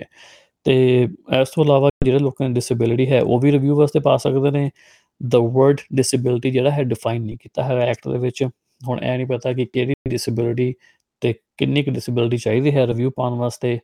ਆ ਇਹ ਸ਼ਾਇਦ ਜੇ ਇਹ ਪ੍ਰੋਵੀਜ਼ਨ ਕਾਨੂੰਨ ਬਣ ਜਾਂਦੀ ਹੈ, ਉਸ ਤੋਂ ਬਾਅਦ ਸ਼ਾਇਦ ਅਨਫੋਲਡ ਹੋਵੇ ਪਰ as of right now the word disability ਜਿਹੜਾ ਹੈਗਾ ਡਿਫਾਈਨ ਨਹੀਂ ਕੀਤਾ ਗਿਆ। ਸੋ ਹੁਣ ਇਹ ਨਹੀਂ ਪਤਾ ਵੀ ਲੱਤ ਟੁੱਟੀ ਹੋਣੀ ਚਾਹੀਦੀ ਹੈ, ਜਾਂ ਫਿਰ ਕੋਈ ਸਾਈਕੋਲੋਜੀਕਲ ਜਾਂ ਮੈਂਟਲ ਇੰਪੇਅਰਮੈਂਟ ਵੀ ਕਾਫੀ ਹੈ ਵੀ ਰੀਲੀ ਡੋਨਟ ਨੋ ਇਹ ਤਾਂ ਜਦੋਂ ਕਾਨੂੰਨ ਬਣੇਗਾ, ਉਸ ਤੋਂ ਬਾਅਦ ਹੀ ਪਤਾ ਲੱਗੇਗਾ। ਤੇ ਇਸ ਤੋਂ ਇਲਾਵਾ ਜਿਨ੍ਹਾਂ ਲੋਕਾਂ ਦੇ ਕੋਲ ਅਰਜੈਂਟ ਮੈਡੀਕਲ ਨੀਡਸ ਨੇ, ਉਹ ਵੀ ਲਿਮਟਿਡ ਰਿਵਿਊ ਪਾ ਸਕਦੇ ਨੇ। ਕੋਰਟ ਦੇ ਵਿੱਚ again urgent medical need define ਨਹੀਂ ਕੀਤੀ ਗਈ। ਸੋ ਕਿਹੜੀ ਨੀਡ ਨੂੰ ਕਿਹੜੀ ਮੈਡੀਕਲ ਜ਼ਰੂਰਤ ਨੂੰ ਹੈ ਅਰਜੈਂਟ ਮੰਨਣਗੇ ਜਾਂ ਨਹੀਂ ਮੰਨਣਗੇ ਆਈ ਥਿੰਕ ਇਹ case by case basis analysis ਹੋਏਗੀ। ਤੇ ਹੁਣ ਐਜ਼ ਆਫ ਰਾਈਟ ਨਾਓ ਇਹ ਵੀ ਨਹੀਂ ਪਤਾ ਵੀ ਅਰਜੈਂਟ ਮੈਡੀਕਲ ਨੀਡਸ ਕੀ ਹੈ। ਸੋ ਅਗੇਨ ਜੇ ਕਾਨੂੰਨ ਬਣ ਜਾਂਦਾ ਹੈ, ਉਸ ਤੋਂ ਬਾਅਦ this will likely unfold ਤੇ ਫਿਰ ਲਾਈਕਲੀ ਥਰੂ ਦ ਕੋਰਟ ਜਾਂ ਅਪੀਲ ਪ੍ਰੋਸੈਸ ਇਹਦਾ ਜਿਹੜਾ ਵਰਡ ਡਿਸੇਬਿਲਿਟੀ ਤੇ ਵਰਡ ਅਰਜੈਂਟ ਮੈਡੀਕਲ ਨੀਡਸ ਦੀ ਜਿਹੜੀ ਇੱਕ ਪਰਿਭਾਸ਼ਾ ਕਹਿ ਲਓ, ਸ਼ਾਇਦ ਉਹ ਉਸ ਤੋਂ ਬਾਅਦ ਡਿਫਾਈਨ ਹੋਣੀ ਸ਼ੁਰੂ ਹੋਏਗੀ। ਤੇ ਅਗੇਨ ਅਗਰ ਸੈਕੰਡਰੀ ਸਕਰੀਨਿੰਗ ਦੇ ਉੱਪਰ ਜਿਹੜੇ ਲੋਕ ਇਸ ਕੈਟਾਗਰੀ ਵਿੱਚ ਨਹੀਂ ਆਉਂਦੇ, ਉਹਨਾਂ ਦੀ ਸੈਕੰਡਰੀ ਸਕਰੀਨਿੰਗ ਵਿੱਚ ਕੇਸ ਨਹੀਂ ਹੋ ਗਿਆ ਹੈ। ਉਹਨਾਂ ਨੂੰ ਐਕਸਪੈਡਿਟਡ ਰਿਮੂਵਲ ਦੇ ਵਿੱਚ ਪਾ ਕੇ ਤੇ ਉਹਨਾਂ ਦੀ ਜਿਹੜੀ ਡੈਪੋਟੇਸ਼ਨ ਹੈ, ਉਹ ਕਰ ਦਿੱਤੀ ਜਾਵੇਗੀ ਫਰਮ ਯੂਨਾਈਟਿਡ ਸਟੇਟਸ ਤੇ ਜਿਨ੍ਹਾਂ ਦਾ ਕੇਸ ਇਮੀਗ੍ਰੇਸ਼ਨ ਆਫੀਸਰ ਕੋਰਟ ਵਿੱਚ ਰੈਫਰ ਕਰਨਗੇ ਤੇ ਜਾਂ ਫਿਰ ਜਿਹੜਾ ਜਿਹੜੇ ਲੋਕ ਉਸ ਕੈਟਾਗਰੀ ਵਿੱਚ ਆਉਂਦੇ ਨੇ, ਜਿਹੜੀ ਹੁਣ ਆਪਾਂ ਡਿਸਕ੍ਰਾਈਬ ਕੀਤੀ ਹੈ, ਜੇ ਉਹ ਲਿਮਟਿਡ ਰਿਵਿਊ ਪਾਣਗੇ ਕੋਰਟ ਦੇ ਵਿੱਚ, ਉਹਨਾਂ ਨੂੰ ਫਿਰ ਜਿਹੜੀ ਸਰਕਾਰ ਹੈ, ਉਹਨਾਂ ਨੂੰ ਨੋਟਿਸ ਟੂ ਅਪੀਅਰ ਇਸ਼ੂ ਕਰਨਾ ਪਵੇਗਾ। ਨੋਟਿਸ ਟੂ ਅਪੀਅਰ ਇਸ਼ੂ ਕਰਨ ਤੋਂ ਬਾਅਦ ਉਹਨਾਂ ਨੂੰ ਜਿਹੜੇ ਡਿਟੈਂਸ਼ਨ ਕੈਂਪਸ ਨੇ, ਉਹਦੇ ਵਿੱਚ ਉਹਨਾਂ ਨੂੰ ਕੱਢਿਆ ਵੀ ਜਾਏਗਾ ਵੀ ਤੁਸੀਂ ਉਹਨਾਂ ਤੋਂ ਚਲੇ ਜਾਵੋ ਬੇਸਿਕਲੀ ਉਹਨਾਂ ਨੂੰ ਅਮਰੀਕਾ ਵਿੱਚ ਰਹਿਣ ਦਾ ਮੌਕਾ ਦਿੱਤਾ ਜਾਵੇਗਾ। ਅਪ ਅੰਟਿਲ ਉਹਨਾਂ ਦੀ ਜਿਹੜੀ ਜੁਡੀਸ਼ੀਅਲ ਰਿਵਿਊ ਹੈ ਪੂਰੀ ਨਹੀਂ ਹੋ ਜਾਂਦੀ। ਤੇ ਜਿਹੜੇ ਵੀ ਐਸ ਅਧੀਨ ਤੇ ਕੈਂਪ ਵਿੱਚੋਂ ਕੱਢੇ ਜਾਣਗੇ, ਉਹਨਾਂ ਨੂੰ ਇੱਕ ਨਵੇਂ ਕੇਸ ਮੈਨੇਜਮੈਂਟ ਸਿਸਟਮ ਵਿੱਚ ਪਾਇਆ ਜਾਏਗਾ। ਤੇ ਜਿੰਨੇ ਵੀ ਅਸੈਲਮ ਸੀਕਰਸ ਹੋਣਗੇ ਉਹਨਾਂ ਨੂੰ ਇੱਕ ਡੀਐਚਐਸ ਨੇ ਘੜੀ ਤਿਆਰ ਕੀਤੀ ਹੈ ਜੀਪੀਐਸ ਟਰੈਕਰ ਐਪਲ ਵਾਚ ਜਾਂ ਫਿਟਬਿਟ ਵਾਂਗੂ। ਉਹਨਾਂ ਨੂੰ ਹਮੇਸ਼ਾ ਆਪਣੇ ਪਾ ਕੇ ਰੱਖਣੀ ਪੈਣੀ ਹੈ ਤੇ ਉਹ ਜੀਪੀਐਸ ਰਿਸਕ ਟਰੈਕਰ ਹੈ, ਉਹ ਕੰਟੀਨਿਊਸਲੀ ਹਰ ਵਕਤ ਲੋਕੇਸ਼ਨ ਟਰੈਕ ਕਰਦਾ ਰਹੇਗਾ ਤੇ ਤੁਸੀਂ ਉਹਨੂੰ ਲਾ ਨਹੀਂ ਸਕੋਗੇ।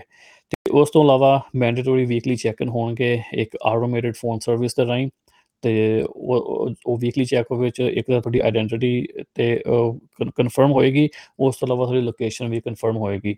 ਸੋ ਕਾਫੀ ਔਖਾ ਇਹਨਾਂ ਨੇ ਕਰ ਦੇਣਾ ਹੈ ਵੀ ਜਿਹੜੇ ਲੋਕ ਫੋਰ ਐਗਜ਼ਾਮਪਲ ਜੇ ਤੁਸੀਂ ਕਿਸੇ ਹੋਰ ਸ਼ਹਿਰ ਵਿੱਚ ਮੂਵ ਹੋਣਾ ਹੈ ਜਾਂ ਕਿਤੇ ਹੋਰ ਜਾਣਾ ਹੈ, ਤੁਸੀਂ ਆਈਸ ਨੂੰ ਦੱਸੇ ਬਿਨਾ ਨਹੀਂ ਜਾ ਸਕੋਗੇ, ਤੇ ਜੇ ਤੁਸੀਂ ਜਾਂਦੇ ਹੋ, ਤੇ ਆਬਵੀਅਸਲੀ ਵੀ ਜੀਪੀਐਸ ਟਰੈਕਰ ਰਾਹੀਂ ਜਾਂ ਆਟੋਮੇਟਿਡ ਟੈਕਨੋਲੋਜੀ ਫੋਨ ਸਰਵਿਸ ਰਾਹੀਂ ਉਹਨਾਂ ਨੂੰ ਪਤਾ ਲੱਗ ਜਾਂਦਾ ਹੈ, ਤੇ ਉਹ ਜਿਹੜਾ ਤੁਹਾਡਾ ਕੇਸ ਹੈ ਉਹ 네ਗੇਟਿਵ ਫੈਕਟਰ ਵਿੱਚ ਆ ਜਾਏਗਾ। ਸੋ ਉਹਦੇ ਵਾਸਤੇ ਲਾਅ ਨੇ ਕਿਹਾ ਕਿ ਮੈਂਡੇਟਰੀ ਐਕਸਕਿਊਜ਼ ਮੀ ਐਕਟ ਨੇ ਕਿਹਾ ਹੈ ਕਿ ਫਿਰ ਜੱਜ ਨੂੰ ਤੁਹਾਡਾ ਕੇਸ ਜਿਹੜਾ ਹੈ ਡਿਨਾਈ ਕਰਨਾ ਹੀ ਪੈਣਾ ਹੈ। ਸੋ ਜਿਹੜੀ ਟਰੈਕਿੰਗ ਜਿਹੜੀ ਕੇਸ ਮੈਨੇਜਮੈਂਟ ਤੇ ਟਰੈਕਿੰਗ ਵਾਲੀ ਪੋਰਸ਼ਨ ਹੈਗਾ ਇਹ ਪ੍ਰੋਵੀਜ਼ਨ ਹੈਗੀ ਇਹਦੇ ਵਿੱਚ ਬਹੁਤ ਧਿਆਨ ਨਾਲ ਲੋਕਾਂ ਨੂੰ ਰਹਿਣਾ ਪਵੇਗਾ ਤੇ ਆਈਸ ਨੂੰ ਦੱਸਣਾ ਪਵੇਗਾ ਐਟ ਆਲ ਟਾਈਮਸ ਕਿ ਉਹ ਕਿੱਥੇ ਨੇ। ਬੇਸਿਕਲੀ ਜੇ ਉਹਨਾਂ ਨੇ ਕਿਤੇ ਹੋਰ ਜਾਣਾ ਹੈ ਫੋਰ ਐਗਜ਼ਾਮਪਲ ਜੇ ਤੁਸੀਂ ਜਿਹੜਾ ਅਸਾਈਲਮ ਸੀਕਰਸ ਕੈਂਪ ਤੋਂ ਐਡਰੈਸ ਦੇ ਕੇ ਅੰਦਰ ਮੈਂ ਬੇਕਰਸਫੀਲਡ ਜਾ ਰਿਹਾ ਹਾਂ ਫੋਰ ਐਗਜ਼ਾਮਪਲ ਉਹ ਬੇਕਰਸਫੀਲਡ ਵਾਲਾ ਜਿਹੜਾ ਉਹਨਾਂ ਲੋਕਲ ਆਈਸ ਆਫਿਸ ਹੈ ਉੱਥੇ ਉਹਨਾਂ ਨੂੰ ਚੈੱਕ ਇਨ ਕਰਨੀ ਪਵੇਗੀ ਟਰੈਕਿੰਗ ਜਿਹੜੀ ਹੈਗੀ ਹੈ ਜੀਪੀਐਸ ਰਾਹੀਂ ਤੇ ਆਟੋਮੇਟਡ ਫੋਨ ਰਾਹੀਂ, ਉਹ ਵੀ ਉੱਥੇ ਦੀ ਹੋਣੀ ਚਾਹੀਦੀ ਹੈ। ਤੇ ਜੇ ਉਹ ਆਈਸ ਨੂੰ ਦੱਸੇ ਬਿਨਾ ਫ੍ਰੈਜ਼ਨੋ ਸੈਨ ਫ੍ਰਾਂਸਿਸਕੋ ਜਾਂ ਕਿਸੇ ਹੋਰ ਸ਼ਹਿਰ ਵਿੱਚ ਜਾਂਦੇ ਨੇ ਤੇ ਜੇ ਆਟੋਮੇਟਿਕ ਸਿਸਟਮ ਜਾਂ ਟਰੈਕਰ ਉਹ ਲੋਕੇਸ਼ਨ ਪਿਕ ਕਰਦਾ ਹੈ, ਤੇ ਉਹ ਫਿਰ ਇੱਕ 네ਗੇਟਿਵ ਫੈਕਟਰ ਬਣ ਜਾਏਗਾ ਤੇ ਇਹ 네ਗੇਟਿਵ ਫੈਕਟਰ ਜਿਹੜਾ ਹੈ ਅਲਟੀਮੇਟਲੀ ਕੇਸ ਡਿਨਾਈਲ ਵਿੱਚ ਤਬਦੀਲ ਹੋ ਜਾਏਗਾ। ਸੋ ਜਿਹੜਾ ਉਹਨਾਂ ਦਾ ਅਸਾਈਲਮ ਕੇਸ ਹੈ, ਉਹ ਬੇਸਿਕਲੀ ਡਿਨਾਈ ਹੋ ਸਕਦਾ ਹੈ। ਜਸਟ ਬਿਕਾਜ਼ ਕਿ ਉਹਨਾਂ ਨੇ ਆਪਣੀ ਜਿਹੜੀ ਚੈਕਿੰਗ ਵਾਲੀ ਕੇਸ ਮੈਨੇਜਮੈਂਟ ਵਾਲੀ ਪ੍ਰੋਵੀਜ਼ਨ ਸੀ, ਉਹਨੂੰ 100% ਕੰਪਲਾਈ ਨਹੀਂ ਕੀਤਾ, ਜਿਵੇਂ ਕਿ ਕਾਨੂੰਨ ਨੇ ਕਿਹਾ ਸੀ ਵੀ ਕਰਨਾ ਚਾਹੀਦਾ ਹੈ।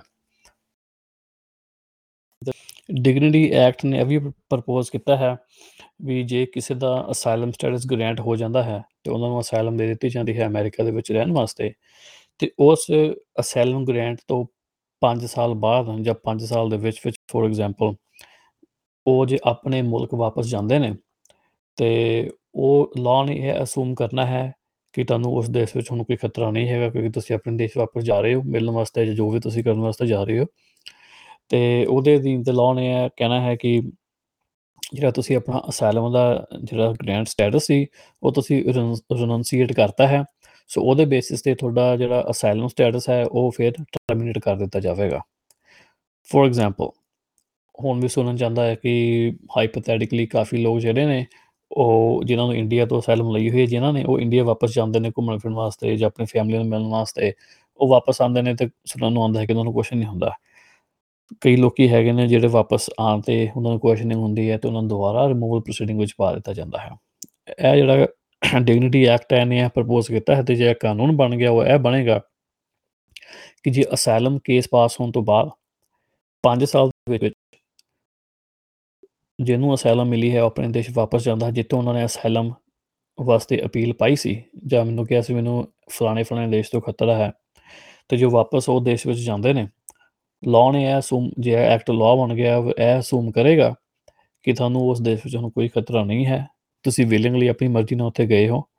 ਜਿਹੜਾ ਤੁਹਾਡਾ ਅਸਾਈਲਮ ਸਟੇਟਸ ਸੀ, ਤੁਸੀਂ ਆਪਣੀ ਮਰਜ਼ੀ ਦੇ ਨਾਲ ਤੁਸੀਂ ਇਹਨੂੰ ਰਨਾਉਂਸ ਕਰ ਰਹੇ ਹੋ। ਸੋ ਉਹਦੇ ਅਧੀਨ ਤੇ ਤੁਹਾਡਾ ਅਸਾਈਲਮ ਜਿਹੜਾ ਸਟੇਟਸ ਹੈ, ਉਹਨੂੰ ਟਰਮੀਨੇਟ ਕਰ ਦਿੱਤਾ ਜਾਵੇਗਾ। ਫੈਮਿਲੀ ਬਾਰੇ ਦੇ ਵਿੱਚ ਕੋਈ ਨਹੀਂ ਲਿਖਿਆ ਵੀ ਫੈਮਿਲੀ ਮੈਂਬਰਸ ਨੂੰ ਕੀ ਹੋਏਗਾ ਫੋਰ ਜਿਨ੍ਹਾਂ ਦੀ ਫੈਮਿਲੀਜ਼ ਆਲਰੇਡੀ ਇੱਥੇ ਆ ਚੁੱਕੀਆਂ ਨੇ। ਪਰ ਅਸੰਪਸ਼ਨ ਇਹੀ ਹੈ ਜਨਰਲੀ ਸਪੀਕਿੰਗ ਜੋ ਜੇ ਪ੍ਰਾਇਮਰੀ ਬੈਨੀਫੀਸ਼ੀਅਰੀ ਦੀ ਜਿਹੜਾ ਬੈਨੀਫਿਟ ਉਹ ਨਹੀਂ ਰਹਿੰਦਾ, ਤੇ ਜਿਹੜੇ ਡੈਰੀਵੇਟਿਵ ਐਪਲੀਕੈਂਟਸ ਨੇ, ਉਹਨਾਂ ਦਾ ਬੈਨੀਫਿਟ ਵੀ ਟਰਮੀਨੇਟ ਹੋ ਜਾਂਦਾ ਹੈ।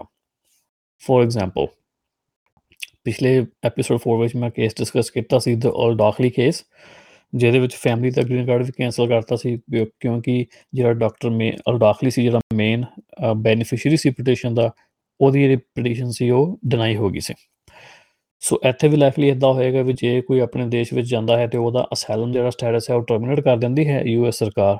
ਤੇ ਜਿਹੜੇ ਉਹਦੇ ਪਰਿਵਾਰ ਦੇ ਮੈਂਬਰ ਇੱਥੇ ਗ੍ਰੀਨ ਕਾਰਡ ਤੇ ਹੈਗੇ ਨੇ because of that asylum status likely ਉਹਨਾਂ ਦਾ ਜਿਹੜਾ ਅਸਾਈਲਮ ਸਟੇਟਸ ਹੈ ਉਹ ਵੀ ਟਰਮੀਨੇਟ ਹੋ ਜਾਏਗਾ ਤੇ ਉਹਨਾਂ ਦੇ ਗ੍ਰੀਨ ਕਾਰਡ ਜਿਹੜੇ ਨੇ ਕੈਨਸਲ ਹੋ ਜਾਣਗੇ, ਸੋ ਫਿਰ ਸਾਲੇ, ਸਾਰਾ ਜਿਹੜਾ ਸਾਰਾ ਪਰਿਵਾਰ ਨੂੰ ਵਾਪਸ ਭੇਜ ਦਿੱਤਾ ਜਾਵੇਗਾ।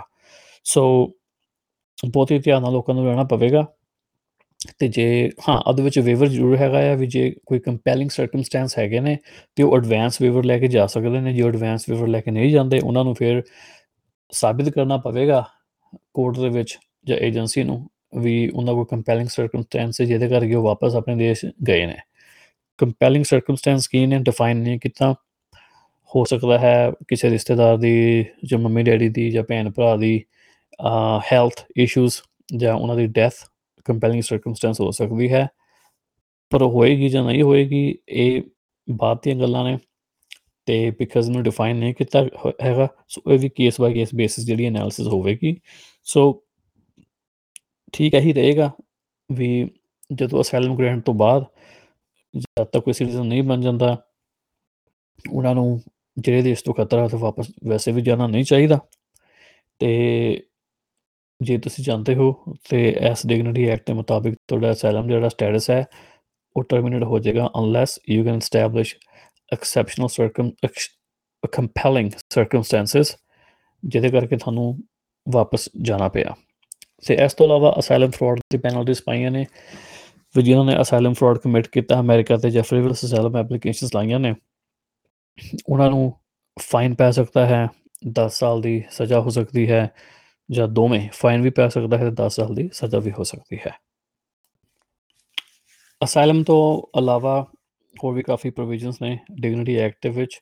ਉਹਨਾਂ ਵਿੱਚੋਂ ਇੱਕ ਹੈਗੀ ਹੈ ਜੀ ਅਮਰੀਕਨ ਯੂਨੀਫਿਕੇਸ਼ਨ ਐਕਟ ਸੋ ਇਹਦੇ ਮੁਤਾਬਿਕ ਜਿਹੜੀ ਪ੍ਰੋਵੀਜ਼ਨ ਹੈ ਕਹਿੰਦੀ ਹੈ ਸਮਰੀ ਦੇ ਵਿੱਚ ਵੀ ਜੇ ਕਿਸੇ ਦੀ ਰਿਮੂਵਲ ਪ੍ਰੋਸੀਡਿੰਗ ਪਈ ਹੋਈ ਹੈ ਪੈਂਡਿੰਗ ਹੈ ਜੱਜ ਦੇ ਕੋਲ ਜਾਂ ਏਜੰਸੀ ਦੇ ਕੋਲ, ਤੇ ਉਹ ਜਿਹੜੀ ਰਿਮੂਵਲ ਪ੍ਰੋਸੀਡਿੰਗ ਹੈ, ਉਹ ਟਰਮੀਨੇਟ ਕਰ ਸਕਦੇ ਨੇ। ਐਸ ਲੌਂਗ ਐਸ ਉਹਨਾਂ ਦੀ ਸਪਾਊਸ ਜਾਂ ਉਹਨਾਂ ਦੇ ਜਿਹੜੇ ਬੱਚੇ ਨੇ, ਉਹ ਅਮਰੀਕਨ ਸਿਟੀਜ਼ਨ ਨੇ। ਬਿਕਾਜ਼ ਉਹਨਾਂ ਨੂੰ ਫਿਰ ਸਰਕਾਰ ਅਲਾਉ ਕਰੇਗੀ ਕਿ ਉਹ ਆਪਣਾ ਜਿਹੜਾ ਸਟੇਟਸ ਹੈ, ਇੱਥੇ ਐਡਜਸਟ ਕਰਕੇ ਤੇ ਇੱਥੇ ਉਹਨਾਂ ਨੂੰ ਗ੍ਰੀਨ ਕਾਰਡ ਦੇ ਦਿੱਤਾ ਜਾਵੇ, ਜੋ ਵੀ ਪ੍ਰੋਸੈਸ ਉਹ ਡਿਵੈਲਪ ਕਰਨਗੇ। ਇਸ ਤੋਂ ਇਲਾਵਾ ਜੇ ਉਹਨਾਂ ਨੂੰ ਐਨਵੀਸੀ ਪ੍ਰੋਸੈਸਿੰਗ ਵਾਸਤੇ ਕਿਤੇ ਜਾਣਾ ਪਿਆ, ਉਹਨਾਂ ਦੇਸ਼ for example so whatever the process might be ਪਰ ਉਹਨਾਂ ਦੇ ਜਿਹੜੀ ਡੈਪੋਟੇਸ਼ਨ ਹੈ, ਉਹ ਫਿਰ ਨਹੀਂ ਲੱਗੇਗੀ according to the American unification act provision ਤੇ ਉਹਨਾਂ ਦੀ ਜਿਹੜੀ ਰਿਮੂਵਲ ਪ੍ਰੋਸੀਡਿੰਗ ਹੈ, ਉਹ ਸਰਕਾਰ ਕੈਨਸਲ ਕਰ ਸਕਦੀ ਹੈ। ਸੋ ਇਹ ਕਾਫੀ ਵਧੀਆ ਇਨੀਸ਼ੀਏਟਿਵ ਹੈ because as of right now ਜਿਹੜੇ ਐਸ ਬਕਟ ਵਿੱਚ ਆਉਂਦੇ ਨੇ ਲੋਕ, ਜਿਨ੍ਹਾਂ ਦੀ ਸਪਾਊਸ ਸਿਟੀਜ਼ਨ ਹੈ ਜਾਂ ਜਿਨ੍ਹਾਂ ਦੇ ਬੱਚੇ ਸਿਟੀਜ਼ਨ ਨੇ, ਤੇ ਉਹਨਾਂ ਦੀ ਰਿਮੂਵਲ ਪ੍ਰੋਸੀਡਿੰਗ ਚੱਲ ਰਹੀ ਹੈ, ਉਹਨਾਂ ਦੀ ਡੈਪੋਟੇਸ਼ਨ ਲੱਗੀ ਹੋਈ ਹੈ ਜਾਂ ਲੱਗਣ ਵਾਲੀ ਹੈ ਜਾਂ ਅਪੀਲ ਪੈਂਡਿੰਗ ਹੈ, ਉਹਨਾਂ ਨੂੰ ਇੱਕ ਹਾਰਡਸ਼ਿਪ ਵੇਵਰ ਜਿਹੜਾ ਹੈ ਉਹ ਲੈਣਾ ਪੈਂਦਾ ਹੈ। ਸੋ ਉਹ ਜਿਹੜਾ ਹਾਰਡਸ਼ਿਪ ਵੇਵਰ ਹੈ, ਉਹ ਲਾ ਅਸੂਮ ਫਾਈਨੈਂਸ਼ੀਅਲ ਜਿਹੜੀ ਚੀਜ਼ਾਂ ਨੇ, ਉਹਨੂੰ ਬੇਸਿਕਲੀ ਇਹਨਾਂ ਵੇਟ ਨਹੀਂ ਦਿੰਦੀ ਸਰਕਾਰ ਤੇ ਉਹਦੇ ਵਿੱਚ ਇਹ ਕਹਿਣਾ ਕਿ ਜੇ ਮੈਂ ਚਲ ਗਿਆ ਤਾਂ ਮੇਰੇ ਬੱਚੇ ਜਾਂ ਮੇਰੀ ਵਾਈਫ ਨੂੰ ਜਾਂ ਮੇਰੇ ਹਸਬੰਡ ਨੂੰ ਕਾਫੀ ਔਖਾ ਹੋ ਜਾਏਗਾ ਫਾਈਨੈਂਸ਼ੀਅਲੀ ਉਹਨੂੰ ਸਰਕਾਰ ਇੰਨਾ ਐਵੀਡੈਂਸ਼ਲੀ ਵੇਟ ਨਹੀਂ ਦਿੰਦੀ ਹੈਗੀ ਸੋ ਉਹ ਜਿਹੜੀ ਹਾਰਡਸ਼ਿਪ ਹੈਗੀ ਉਹਨੂੰ ਐਸਟੈਬਲਿਸ਼ ਕਰਨਾ ਬਹੁਤ ਔਖਾ ਹੈ। ਪਰ according to the American unification act provision ਹੁਣ ਇਹਨਾਂ ਨੇ ਜੇ ਇਹ ਪਾਸ ਹੋ ਗਿਆ ਸੋ ਜਿਹੜਾ ਬਰਡਨ ਜਿਹੜਾ ਹੈਗਾ ਬਰਡਨ ਆਫ ਪ੍ਰੂਫ ਹੈ, ਉਸ ਵਿੱਚ ਹੋ ਜਾਣਾ ਹੁਣ ਫਿਰ ਲਾਅ ਇਸ ਤੋਂ ਬਾਅਦ ਅਸੂਮ ਕਰੇਗਾ ਕਿ ਜੇ ਉਹਨਾਂ ਨੂੰ ਡਿਪੋਰਟ ਕਰ ਦਿੱਤਾ ਗਿਆ, ਜਿਨ੍ਹਾਂ ਦੇ ਸਪਾਊਸ ਜਾਂ ਬੱਚੇ ਸਿਟੀਜ਼ਨ ਨੇ, ਤੇ ਫਿਰ ਜਿਹੜੀ ਹਾਰਡਸ਼ਿਪ ਹੈ, ਉਹ ਆਟੋਮੈਟਿਕਲੀ ਸਰਕਾਰ ਅਸੂਮ ਕਰੇਗੀ।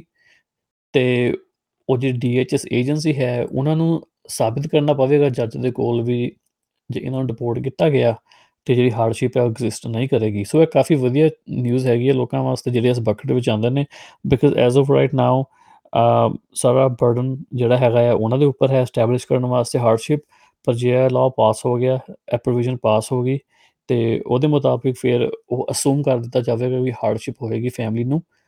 ਅਨਲੈਸ ਸਰਕਾਰ ਸਾਬਿਤ ਕਰ ਸਕੇ ਵੀ ਉਹ ਹਾਰਡਸ਼ਿਪ ਨਹੀਂ ਹੋਏਗੀ। ਸੋ ਕਾਫੀ ਲੋਕਾਂ ਦੇ ਜਿਹੜੇ ਕੇਸਸ ਨੇ ਉਹ ਟਰਮੀਨੇਟ ਹੋ ਜਾਣਗੇ ਤੇ ਉਹਨਾਂ ਦੇ ਜਿਹੜੀ ਐਡਜਸਟਮੈਂਟ ਹੈ, ਉਹ ਲਾਈਕਲੀ ਅਮਰੀਕਾ ਵਿੱਚ ਹੀ ਕਰ ਦਿੱਤੀ ਜਾਵੇਗੀ ਤੇ ਜਾਂ ਫਿਰ ਉਹਨਾਂ ਨੂੰ ਕੋਈ ਵੇਵਰ ਵਗੈਰਾ ਦੇ ਕੇ ਵਾਪਸ ਭੇਜ ਕੇ ਤੇ ਵੀਜ਼ੇ ਤੇ ਬੁਲਾ ਲਿਆ ਜਾਵੇਗਾ। So whatever the process might be but this is a really good news ਤੇ ਜਿਹੜੇ ਲੋਕ 18 ਸਾਲ ਦੀ ਉਮਰ ਤੋਂ ਪਹਿਲਾਂ ਅਮਰੀਕਾ ਵਿੱਚ ਇਲੀਗਲੀ ਐਂਟਰ ਹੋਏ ਸੀ, ਉਹਨਾਂ ਵਾਸਤੇ ਵੀ ਗੁੱਡ ਨਿਊਜ਼ ਹੈਗੀ ਹੈ ਦ ਡਿਗਨਿਟੀ ਐਕਟ ਦੇ ਵਿੱਚ। ਪ੍ਰਪੋਜ਼ ਆ ਕੀਤਾ ਗਿਆ ਹੈ ਕਿ ਵੀ ਜਿਹੜੇ ਬੱਚੇ 18 ਸਾਲ ਦੀ ਉਮਰ ਤੋਂ ਪਹਿਲਾਂ ਐਂਟਰ ਕਰਦੇ ਨੇ ਅਮਰੀਕਾ ਦੇ ਵਿੱਚ ਤੇ ਉਹਨਾਂ ਨੂੰ ਘੱਟੋ ਘੱਟ 3 ਸਾਲ ਹੋ ਗਏ ਨੇ ਅਮਰੀਕਾ ਵਿੱਚ ਰਹਿੰਦਿਆਂ ਨੂੰ ਇਸ ਐਕਟ ਦੀ ਐਨੈਕਟਮੈਂਟ ਤੋਂ ਪਹਿਲਾਂ ਤੇ ਉਹਨਾਂ ਦੇ ਖਿਲਾਫ ਕੋਈ ਕ੍ਰਿਮੀਨਲ ਪ੍ਰੋਸੀਡਿੰਗਸ ਜਾਂ ਕੋਈ ਹੋਰ ਐਡਮਿਸਿਬਲ ਗਰਾਊਂਡਸ ਨਹੀਂ ਲਾਗੂ ਹੁੰਦੇ। ਉਹ ਆਪਣੀ 495 ਡਾਲਰ ਫੀਸ ਦੇ ਕੇ ਤੇ ਆਪਣਾ ਜਿਹੜਾ ਸਟੇਟਸ ਹੈ ਉਹ ਐਡਜਸਟ ਕਰਵਾ ਸਕਦੇ ਨੇ ਤੇ ਉਹਨਾਂ ਨੂੰ ਇਵੈਂਚੁਅਲੀ ਗ੍ਰੀਨ ਕਾਰਡ ਮਿਲ ਜਾਵੇਗਾ। ਤੇ ਉਹਦੇ ਵਾਸਤੇ ਉਹਨਾਂ ਨੂੰ ਹਾਈ ਸਕੂਲ ਵਿੱਚ ਹੋਣਾ ਚਾਹੀਦਾ ਹੈ ਜਾਂ ਫਿਰ ਹਾਈ ਸਕੂਲ ਪਾਸ ਕੀਤਾ ਹੋਣਾ ਚਾਹੀਦਾ ਹੈ ਜਾਂ ਫਿਰ ਕੋਈ ਹਾਇਰ ਸਟੱਡੀਜ਼ ਕਾਲਜ ਦੇ ਵਿੱਚ ਹੋਣਾ ਚਾਹੀਦਾ ਹੈ ਜਾਂ ਫਿਰ ਕਾਲਜ ਜੇ ਉਹਦਾ ਕੋਈ ਡਿਗਰੀ ਵੀ ਜਾਂ ਕੁਝ ਅਵੇਲੇਬਲ ਹੋਣਾ ਚਾਹੀਦਾ ਹੈ। ਸੋ ਹੋਰ ਵੀ ਇਸ ਤੋਂ ਇਲਾਵਾ ਸ਼ਾਇਦ ਰਿਕੁਆਇਰਮੈਂਟਸ ਹੋਣਗੀਆਂ, ਪਰ ਅਗੇਨ ਜਦੋਂ ਏਜੰਸੀ ਐਪਲੀਕੇਸ਼ਨ ਡਿਵੈਲਪ ਕਰੇਗੀ, ਉਦੋਂ ਰਿਕੁਆਇਰਮੈਂਟ ਸਾਹਮਣੇ ਆ ਜਾਣਗੀ ਪਰ it was it's a really good news it's basically similar to DACA ਜਿਹੜੀ ਓਬਾਮਾ ਨੇ ਡਾਕਾ ਇਨੀਸ਼ੀਏਟਿਵ ਲਿਆ ਸੀ ਵਿੱਚ ਜਿਹੜੇ ਮਾਈਨਰਸ ਆ ਗਏ ਸੀ ਆਪਣੀ ਮਰਜ਼ੀ ਤੋਂ ਬਿਨਾਂ ਜਾਂ ਛੋਟੇ ਹੁੰਦੇ ਉਹਨਾਂ ਨੂੰ ਅਮਰੀਕਾ ਵਿੱਚ ਲਿਆਇਆ ਗਿਆ ਸੀ। ਉਹਨਾਂ ਨੂੰ ਡਿਫਰਡ ਐਕਸ਼ਨ ਦੇ ਅਧੀਨ ਦੇ ਉਹਨਾਂ ਨੂੰ ਇੱਥੇ ਰਹਿਣ ਦੀ ਪਰਮਿਸ਼ਨ ਦਿੱਤੀ ਸੀ। ਉਹ ਵਰਕ ਵਰਕ ਪਰਮਿਟ ਦਿੰਦੇ ਸੀ ਵੀ ਆਪਣਾ ਕੰਮ ਕਰ ਸਕਣ ਤੇ ਸਕੂਲ ਵਗੈਰਾ ਜਾ ਸਕਣ। ਸੋ ਬੇਸਿਕਲੀ ਉਹਨਾਂ ਨੇ ਡਾਕਾ ਨੂੰ ਜਿਹੜਾ ਹੈ, ਇੱਕ ਅਗਲੇ ਸਟੈਪ ਤੇ ਲਿਆ ਕੇ ਖੜਾ ਕਰਤਾ ਹੈ। ਐਸ ਪਰਮਿਸ਼ਨ ਦੇ ਮੁਤਾਬਿਕ ਉਹਨਾਂ ਨੂੰ ਹੁਣ ਗ੍ਰੀਨ ਕਾਰਡ ਦੇ ਦਿੱਤੇ ਜਾਣਗੇ। ਤੇ ਜਿਹੜੇ ਲੋਕੀ ਆਲਰੇਡੀ ਡਾਕਾ ਸਟੇਟਸ ਤੇ ਹੈਗੇ ਨੇ, ਉਹਨਾਂ ਵਾਸਤੇ ਵੀ ਇਹਨਾਂ ਨੇ ਕਿਹਾ ਹੈ ਏਜੰਸੀ ਨੂੰ ਵੀ ਤੁਸੀਂ ਕੋਈ ਜਿਹੜੇ ਪ੍ਰੋਸੀਜਰ ਨੇ ਉਹਨੂੰ ਸਟ੍ਰੀਮ ਆਪਣਾ ਸਟ੍ਰੀਮਲਾਈਨ ਕਰੋ। ਨਵੇਂ ਪ੍ਰੋਸੀਜਰ ਸਟੈਬਲਿਸ਼ ਕਰੋ ਵੀ ਜਿਹੜੇ ਲੋਕੀ ਆਲਰੇਡੀ ਡਾਕਾ ਤੇ ਹੈਗੇ ਨੇ, ਉਹਨਾਂ ਨੂੰ ਸਿੱਧਾ ਹੀ ਗ੍ਰੀਨ ਕਾਰਡ ਦੇ ਦਿੱਤਾ ਜਾਵੇ ਤੇ ਉਹਨਾਂ ਨੂੰ ਡਾਕਾ ਜਿਹੜਾ ਹੈ ਦੁਬਾਰਾ ਦੁਬਾਰਾ ਜਿਹੜਾ ਕਿ ਰੀਨਿਊ ਨਾ ਕਰਵਾਉਣਾ ਪਵੇ। So really good news for minors or people who entered America as minors ਤੇ ਫਾਈਨਲੀ ਆਪਾਂ ਗੱਲਬਾਤ ਕਰਦੇ ਹਾਂ ਜੀ ਵੀਜ਼ਾ ਕੈਪਸ ਤੇ ਗੈਸਟ ਵੀਜ਼ਾ ਪ੍ਰੋਗਰਾਮ ਬਾਰੇ, ਜੋ ਕਿ ਇਸ ਐਕਟ ਵਿੱਚ ਪ੍ਰਪੋਜ਼ ਕੀਤਾ ਗਿਆ ਹੈ। So as of right now ਜਿਹੜੀ ਵੀਜ਼ਾ ਕੈਪ ਹੈ, ਉਹ 7% ਤੇ ਹੈ। ਸੋ ਜਿਹੜੀ ਡਿਗਨਿਟੀ ਐਕਟ ਹੈ, ਇਹਨਾਂ ਨੇ ਪ੍ਰਪੋਜ਼ ਕੀਤਾ ਹੈ ਕਿ ਹਰ ਇੱਕ ਦੇਸ਼ ਦੀ ਜਿਹੜੀ ਵੀਜ਼ਾ ਕੈਪ ਹੈ 7% ਤੋਂ ਚੱਕ ਕੇ ਤੇ ਸਿੱਧਾ 15% ਤੇ ਕਰ ਦਿੱਤੀ ਜਾਵੇ। ਇਹਦੇ ਨਾਲ ਜਿਹੜੀ ਜਿਹੜਾ ਬੈਕਲੌਗ ਹੈ, ਕਾਫੀ ਕਲੀਅਰ ਹੋਣਾ ਸ਼ੁਰੂ ਹੋ ਜਾਏਗਾ ਬਿਕਾਜ਼ ਆਲਮੋਸਟ ਡਬਲ ਕਰਤੀ ਹੈ ਇਹਨਾਂ ਨੇ ਜਿਹੜੀ ਵੀਜ਼ਾ ਕੈਪ। ਸੋ ਉਹਦੇ ਬੇਸਿਸ ਤੇ ਜ਼ਿਆਦਾ ਲੋਕਾਂ ਨੂੰ ਵੀਜ਼ਾ ਮਿਲੇਗਾ, ਹਰ ਸਾਲ ਤੋਂ ਜ਼ਿਆਦਾ ਜ਼ਿਆਦਾ ਲੋਕ ਇੱਥੇ ਆ ਸਕਣਗੇ ਤੇ ਉਹਨੇ ਜਿਹੜੇ ਬੈਕਲੌਗ ਨੇ, ਉਹ ਘਟਦਾ ਜਾਏਗਾ ਆਪਣੇ ਆਪ। ਫੋਰ ਐਗਜ਼ਾਮਪਲ ਜਿਨ੍ਹਾਂ ਸਿਬਲਿੰਗਸ ਪਟੀਸ਼ਨ ਜਿਹੜੀਆਂ ਹੈਗੀਆਂ ਨੇ ਜਿਹੜੇ ਲੋਕੀ ਆਪਣੇ ਭੈਣ ਭਰਾਵਾਂ ਦੇ ਪੇਪਰ ਲਾਉਂਦੇ ਨੇ ਤੇ ਉਹਨਾਂ ਨੂੰ ਕਾਫੀ ਟਾਈਮ ਲੱਗਦਾ ਹੈ। ਉਹ ਤਾਂ ਲੱਗਦਾ ਹੈ ਕਿ ਜਿਹੜੀ ਕੈਪ ਹੈ ਉਹ ਹਰ ਸਾਲ ਜਦੋਂ ਖਤਮ ਹੋ ਜਾਂਦੀ ਹੈ ਜਿਹੜੀ ਐਪਲੀਕੇਸ਼ਨਾਂ ਬਚੀਆਂ ਨੇ, ਉਹ ਫਿਰ ਅਗਲੇ ਸਾਲ ਰੋਲ ਕਰ ਦਿੱਤੀਆਂ ਜਾਂਦੀਆਂ ਨੇ। ਤੇ ਜਦੋਂ ਜਿਹੜੀ ਇਹ ਕੈਪ ਜੇ ਡਬਲ ਹੋ ਗਈ, ਤੇ ਉਨੇ ਹੀ ਜ਼ਿਆਦਾ ਲੋਕਾਂ ਨੂੰ ਵੀਜ਼ਾ ਮਿਲੇਗਾ ਤੇ ਉਨੇ ਹੀ ਘੱਟ ਐਪਲੀਕੇਸ਼ਨਾਂ ਰੋਲ ਓਵਰ ਹੋਣਗੀਆਂ ਤੇ ਉਨੇ ਹੀ ਛੇਤੀ ਜਿਹੜਾ ਬੈਕਲੌਗ ਹੈ ਉਹ ਕਲੀਅਰ ਹੋਏਗਾ। ਇਸ ਤੋਂ ਇਲਾਵਾ ਇੱਕ ਗੈਸਟ ਵੀਜ਼ਾ ਨਵੇਂ ਕਿਸਮ ਦਾ ਵੀਜ਼ਾ ਪ੍ਰਪੋਜ਼ ਕੀਤਾ ਹੈ ਡਿਗਨਿਟੀ ਐਕਟ ਨੇ। ਸੋ ਇਹਦੇ ਬੇਸਿਸ ਤੇ ਜਿਹੜੇ ਇੱਥੇ ਲੋਕੀ ਰਹਿੰਦੇ ਨੇ, ਜਿਨ੍ਹਾਂ ਦਾ ਕੋਈ ਗ੍ਰੀਨ ਕਾਰਡ ਜਾਂ ਸਿਟੀਜ਼ਨ ਨੇ, ਉਹ ਜਿਹੜੇ ਉਹਨਾਂ ਦੇ ਰਿਸ਼ਤੇਦਾਰ ਜਿਹੜੇ ਇੰਡੀਆ ਰਹਿੰਦੇ ਨੇ, ਉਹਨਾਂ ਨੂੰ ਸਪਾਂਸਰ ਕਰ ਸਕਣਗੇ ਤੇ ਉਹ 90 ਦਿਨ ਵਾਸਤੇ ਅਮਰੀਕਾ ਵਿੱਚ ਆ ਕੇ ਰਹਿ ਕੇ ਵਾਪਸ ਜਾ ਸਕਦੇ ਨੇ। ਤੇ ਜਿਨ੍ਹਾਂ ਲੋਕਾਂ ਨੂੰ ਸਪਾਂਸਰ ਕਰ ਸਕਦੇ ਨੇ, ਉਹ ਨੇ ਜੀ ਸਪਾਊਸਸ ਬੱਚੇ, ਮਾਪਿਓ ਦਾਦਾ ਦਾਦੀ ਨਾਨਾ ਨਾਨੀ ਚਾਚੇ, ਤਾਏ ਮਾਮੇ ਮਾਮੀਆਂ ਭਤੀਜੇ ਭਤੀਜੀਆਂ ਤੇ ਪੰਜ ਪੰਜੀਆਂ ਸੋ ਬੇਸਿਕਲੀ ਜੇ ਇਹਨਾਂ ਕੈਟਾਗਰੀ ਵਿੱਚੋਂ ਕਿਸੇ ਨੂੰ ਵੀ ਤੁਸੀਂ ਸਪਾਂਸਰ ਕਰ ਸਕਦੇ ਹੋ। ਫਾਈਨੈਂਸ਼ੀਅਲ ਐਫੀਡੇਵਿਟ ਤੋਂ ਇਲਾਵਾ ਤੁਹਾਨੂੰ ਇੱਕ ਫਾਈਨੈਂਸ਼ੀਅਲ ਡੈਕਲੇਰੇਸ਼ਨ ਸਪੋਰਟ ਜਿਹੜੀ ਹੈ, ਉਹ ਵੀ ਤੁਹਾਨੂੰ ਸਬਮਿਟ ਕਰਨੀ ਪੈਣੀ ਹੈ। ਤੇ ਜੇ, ਜਿਹਨੂੰ ਤੁਸੀਂ ਸਪਾਂਸਰ ਕਰਦੇ ਹੋ, ਜੇ ਇੱਥੋਂ ਆ ਕੇ 90 ਦਿਨ ਬਾਅਦ ਵਾਪਸ ਨਹੀਂ ਜਾਂਦੇ ਬੇਸਿਕਲੀ ਓਵਰਸਟੇ ਕਰਦੇ ਨੇ। ਸੋ ਜਦੋਂ ਤੁਸੀਂ ਅਗਲੀ ਵਾਰ ਕਿਸੇ ਨੂੰ ਸਪਾਂਸਰ ਕਰੋਗੇ, ਉਹ ਲਾਈਕਲੀ ਉਹ ਸਪਾਂਸਰ ਨਹੀਂ ਬੰਨੀ ਜਾਣੀ। ਤੇ ਜੇ ਜਿਹੜੇ ਵਾਪਸ ਵੀ ਉਹ ਬੰਦਾ ਚਲੇ ਜਾਂਦਾ ਹੈ 90 ਦਿਨ ਤੋਂ ਜ਼ਿਆਦਾ ਰਹਿਣ ਤੋਂ ਬਾਅਦ, ਤੇ ਜੇ ਤੁਸੀਂ ਦੁਬਾਰਾ ਉਹਨਾਂ ਨੂੰ ਸਪਾਂਸਰ ਕਰਦੇ ਹੋ, ਉਹਨਾਂ ਦਾ ਵੀਜ਼ਾ ਲੱਗਣ ਦੇ ਚਾਂਸ ਘੱਟ ਨੇ ਬਿਕਾਜ਼ ਉਹਨਾਂ ਨੇ ਓਵਰਸਟੇ ਓਵਰਸਟੇ ਕੀਤੀ ਸੀ। ਸੋ ਬਹੁਤ ਜ਼ਰੂਰੀ ਹੈ ਵੀ ਜਿਹੜੇ ਵੀ ਲੋਕ ਜੇ ਪਾਸ ਹੋ ਗਿਆ, ਇੱਕ ਤਾਂ ਯੂ نو ਗੈਸਟ ਵੀਜ਼ੇ ਦੇ ਉੱਪਰ ਕਾਫੀ ਲੋਕੀ ਇੱਥੇ ਆ ਕੇ ਮਿਲ ਸਕਦੇ ਨੇ ਇੱਕ ਦੂਜੇ ਨੂੰ, ਪਰ ਉਹਨਾਂ ਨੂੰ ਵਾਪਸ ਜਾਣਾ ਪਵੇਗਾ, ਜੇ ਵਾਪਸ ਨਹੀਂ ਜਾਂਦੇ ਤਾਂ ਉਸ ਤੋਂ ਇਲਾਵਾ ਫਿਰ ਤੁਸੀਂ ਦੁਬਾਰਾ ਅੱਗੇ ਕਿਸੇ ਨੂੰ ਲਾਈਕਲੀ ਪਟੀਸ਼ਨ ਨਹੀਂ ਕਰ ਸਕੋਗੇ ਤੇ ਉਹ ਵੀ ਜਾਂ ਉਹਨਾਂ ਦੇ ਰਿਸ਼ਤੇਦਾਰ ਵੀ ਦੁਬਾਰਾ ਇੱਥੇ ਵੀਜ਼ੇ ਵਾਸਤੇ ਨਹੀਂ ਆ ਸਕਦੇ। ਤੇ ਜਿਨ੍ਹਾਂ ਲੋਕਾਂ ਦੇ ਇਮੀਗ੍ਰੈਂਟ ਵੀਜ਼ਾ ਪਟੀਸ਼ਨਸ ਪੈਂਡਿੰਗ ਨੇ ਜਾਂ ਵੀਜ਼ਾ ਨੰਬਰ ਅਵੇਲੇਬਲ ਨਹੀਂ ਹੈਗਾ, ਉਹ ਵੀ ਇਸ ਵੀਜ਼ੇ ਦੇ ਅਧੀਨ ਅਮਰੀਕਾ ਵਿੱਚ ਆ ਕੇ ਰਹਿ ਸਕਦੇ ਨੇ ਤੇ ਆਪਣੇ ਜਿਹੜੇ ਰਿਸ਼ਤੇਦਾਰ ਨੇ ਉਹਨਾਂ ਨੂੰ ਮਿਲ ਸਕਦੇ ਨੇ। ਇਹਦੇ ਵਿੱਚ ਕੀ ਇਹ ਹੈਗੀ ਆ ਵੀ ਕੋਈ ਵੀ ਓਵਰਸਟੇ ਨਾ ਕਰੇ। ਜੇ ਕੋਈ ਓਵਰਸਟੇ ਕਰੇਗਾ, ਉਹ ਆਪਣਾ ਦਾ ਕੰਮ ਖਰਾਬ ਕਰਨਗੇ ਹੀ, ਪਰ ਜਿਹੜੇ ਉਹਨਾਂ ਦੇ ਹੋਰ ਰਿਸ਼ਤੇਦਾਰ ਨੇ ਜੋ ਵੀ ਸਪਾਂਸਰ ਕੀਤੇ ਜਾ ਸਕਦੇ ਸੀ, ਫਿਰ ਉਹਨਾਂ ਨੂੰ ਵੀ ਸਪਾਂਸਰ ਨਹੀਂ ਦੇਗੀ ਸਰਕਾਰ ਬਿਕਾਜ਼ ਉਹਨਾਂ ਦੀ ਦਿੱਤੀ ਹੋਈ ਸਪਾਂਸਰ ਦੇ ਕੋਈ ਆਇਆ ਸੀ ਤੇ ਵਾਪਸ ਨਹੀਂ ਗਿਆ। ਸੋ ਇਹ ਸੀ ਜੀ targeted review of the dignity act episode 4 ਵਿੱਚ ਕੁਝ ਆਪਾਂ ਡਿਸਕਸ ਕੀਤਾ ਸੀ ਤੇ ਐਪੀਸੋਡ 5 ਵਿੱਚ ਆਪਾਂ ਇਹ ਜਿਹੜੀ ਮੇਨ ਮੇਨ ਚੀਜ਼ਾਂ ਮੈਂ ਡਿਸਕਸ ਕੀਤੀਆਂ ਨੇ। ਸੋ ਐਪੀਸੋਡ 4 ਵੀ ਤੁਸੀਂ ਦੁਬਾਰਾ ਜ਼ਰੂਰ ਸੁਣੋ। ਤੇ ਇਹਨੂੰ ਵੀ ਜ਼ਰੂਰ ਸੁਣੋ।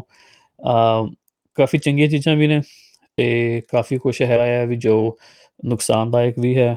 ਅਗੇਨ ਐਸ ਪ੍ਰੈਡਿਕਟਡ ਉਹਨਾਂ ਨੇ ਅਸਾਈਲਮ ਨੂੰ ਜ਼ਿਆਦਾ ਟਾਰਗੇਟ ਕਰਨਾ ਸੀ, ਸੋ ਉਹਨਾਂ ਨੇ ਕੀਤਾ ਹੈ ਇਸ ਸੈਕਟਰ ਵਿੱਚ।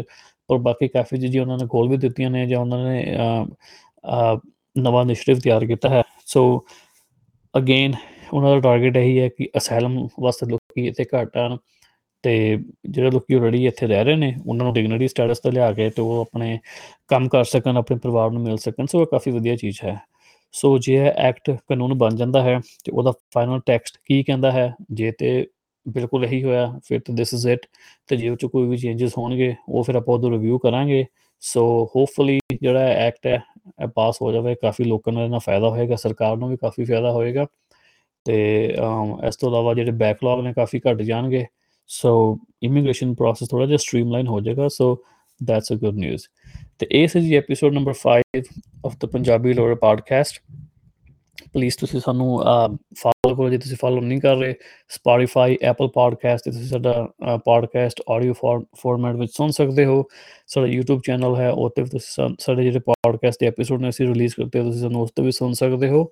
So please follow us share our episodes and subscribe to our channel the Major Attorney Indrajit Singh from the Single Law Office, and this was episode number five of the Punjabi Lawyer Podcast.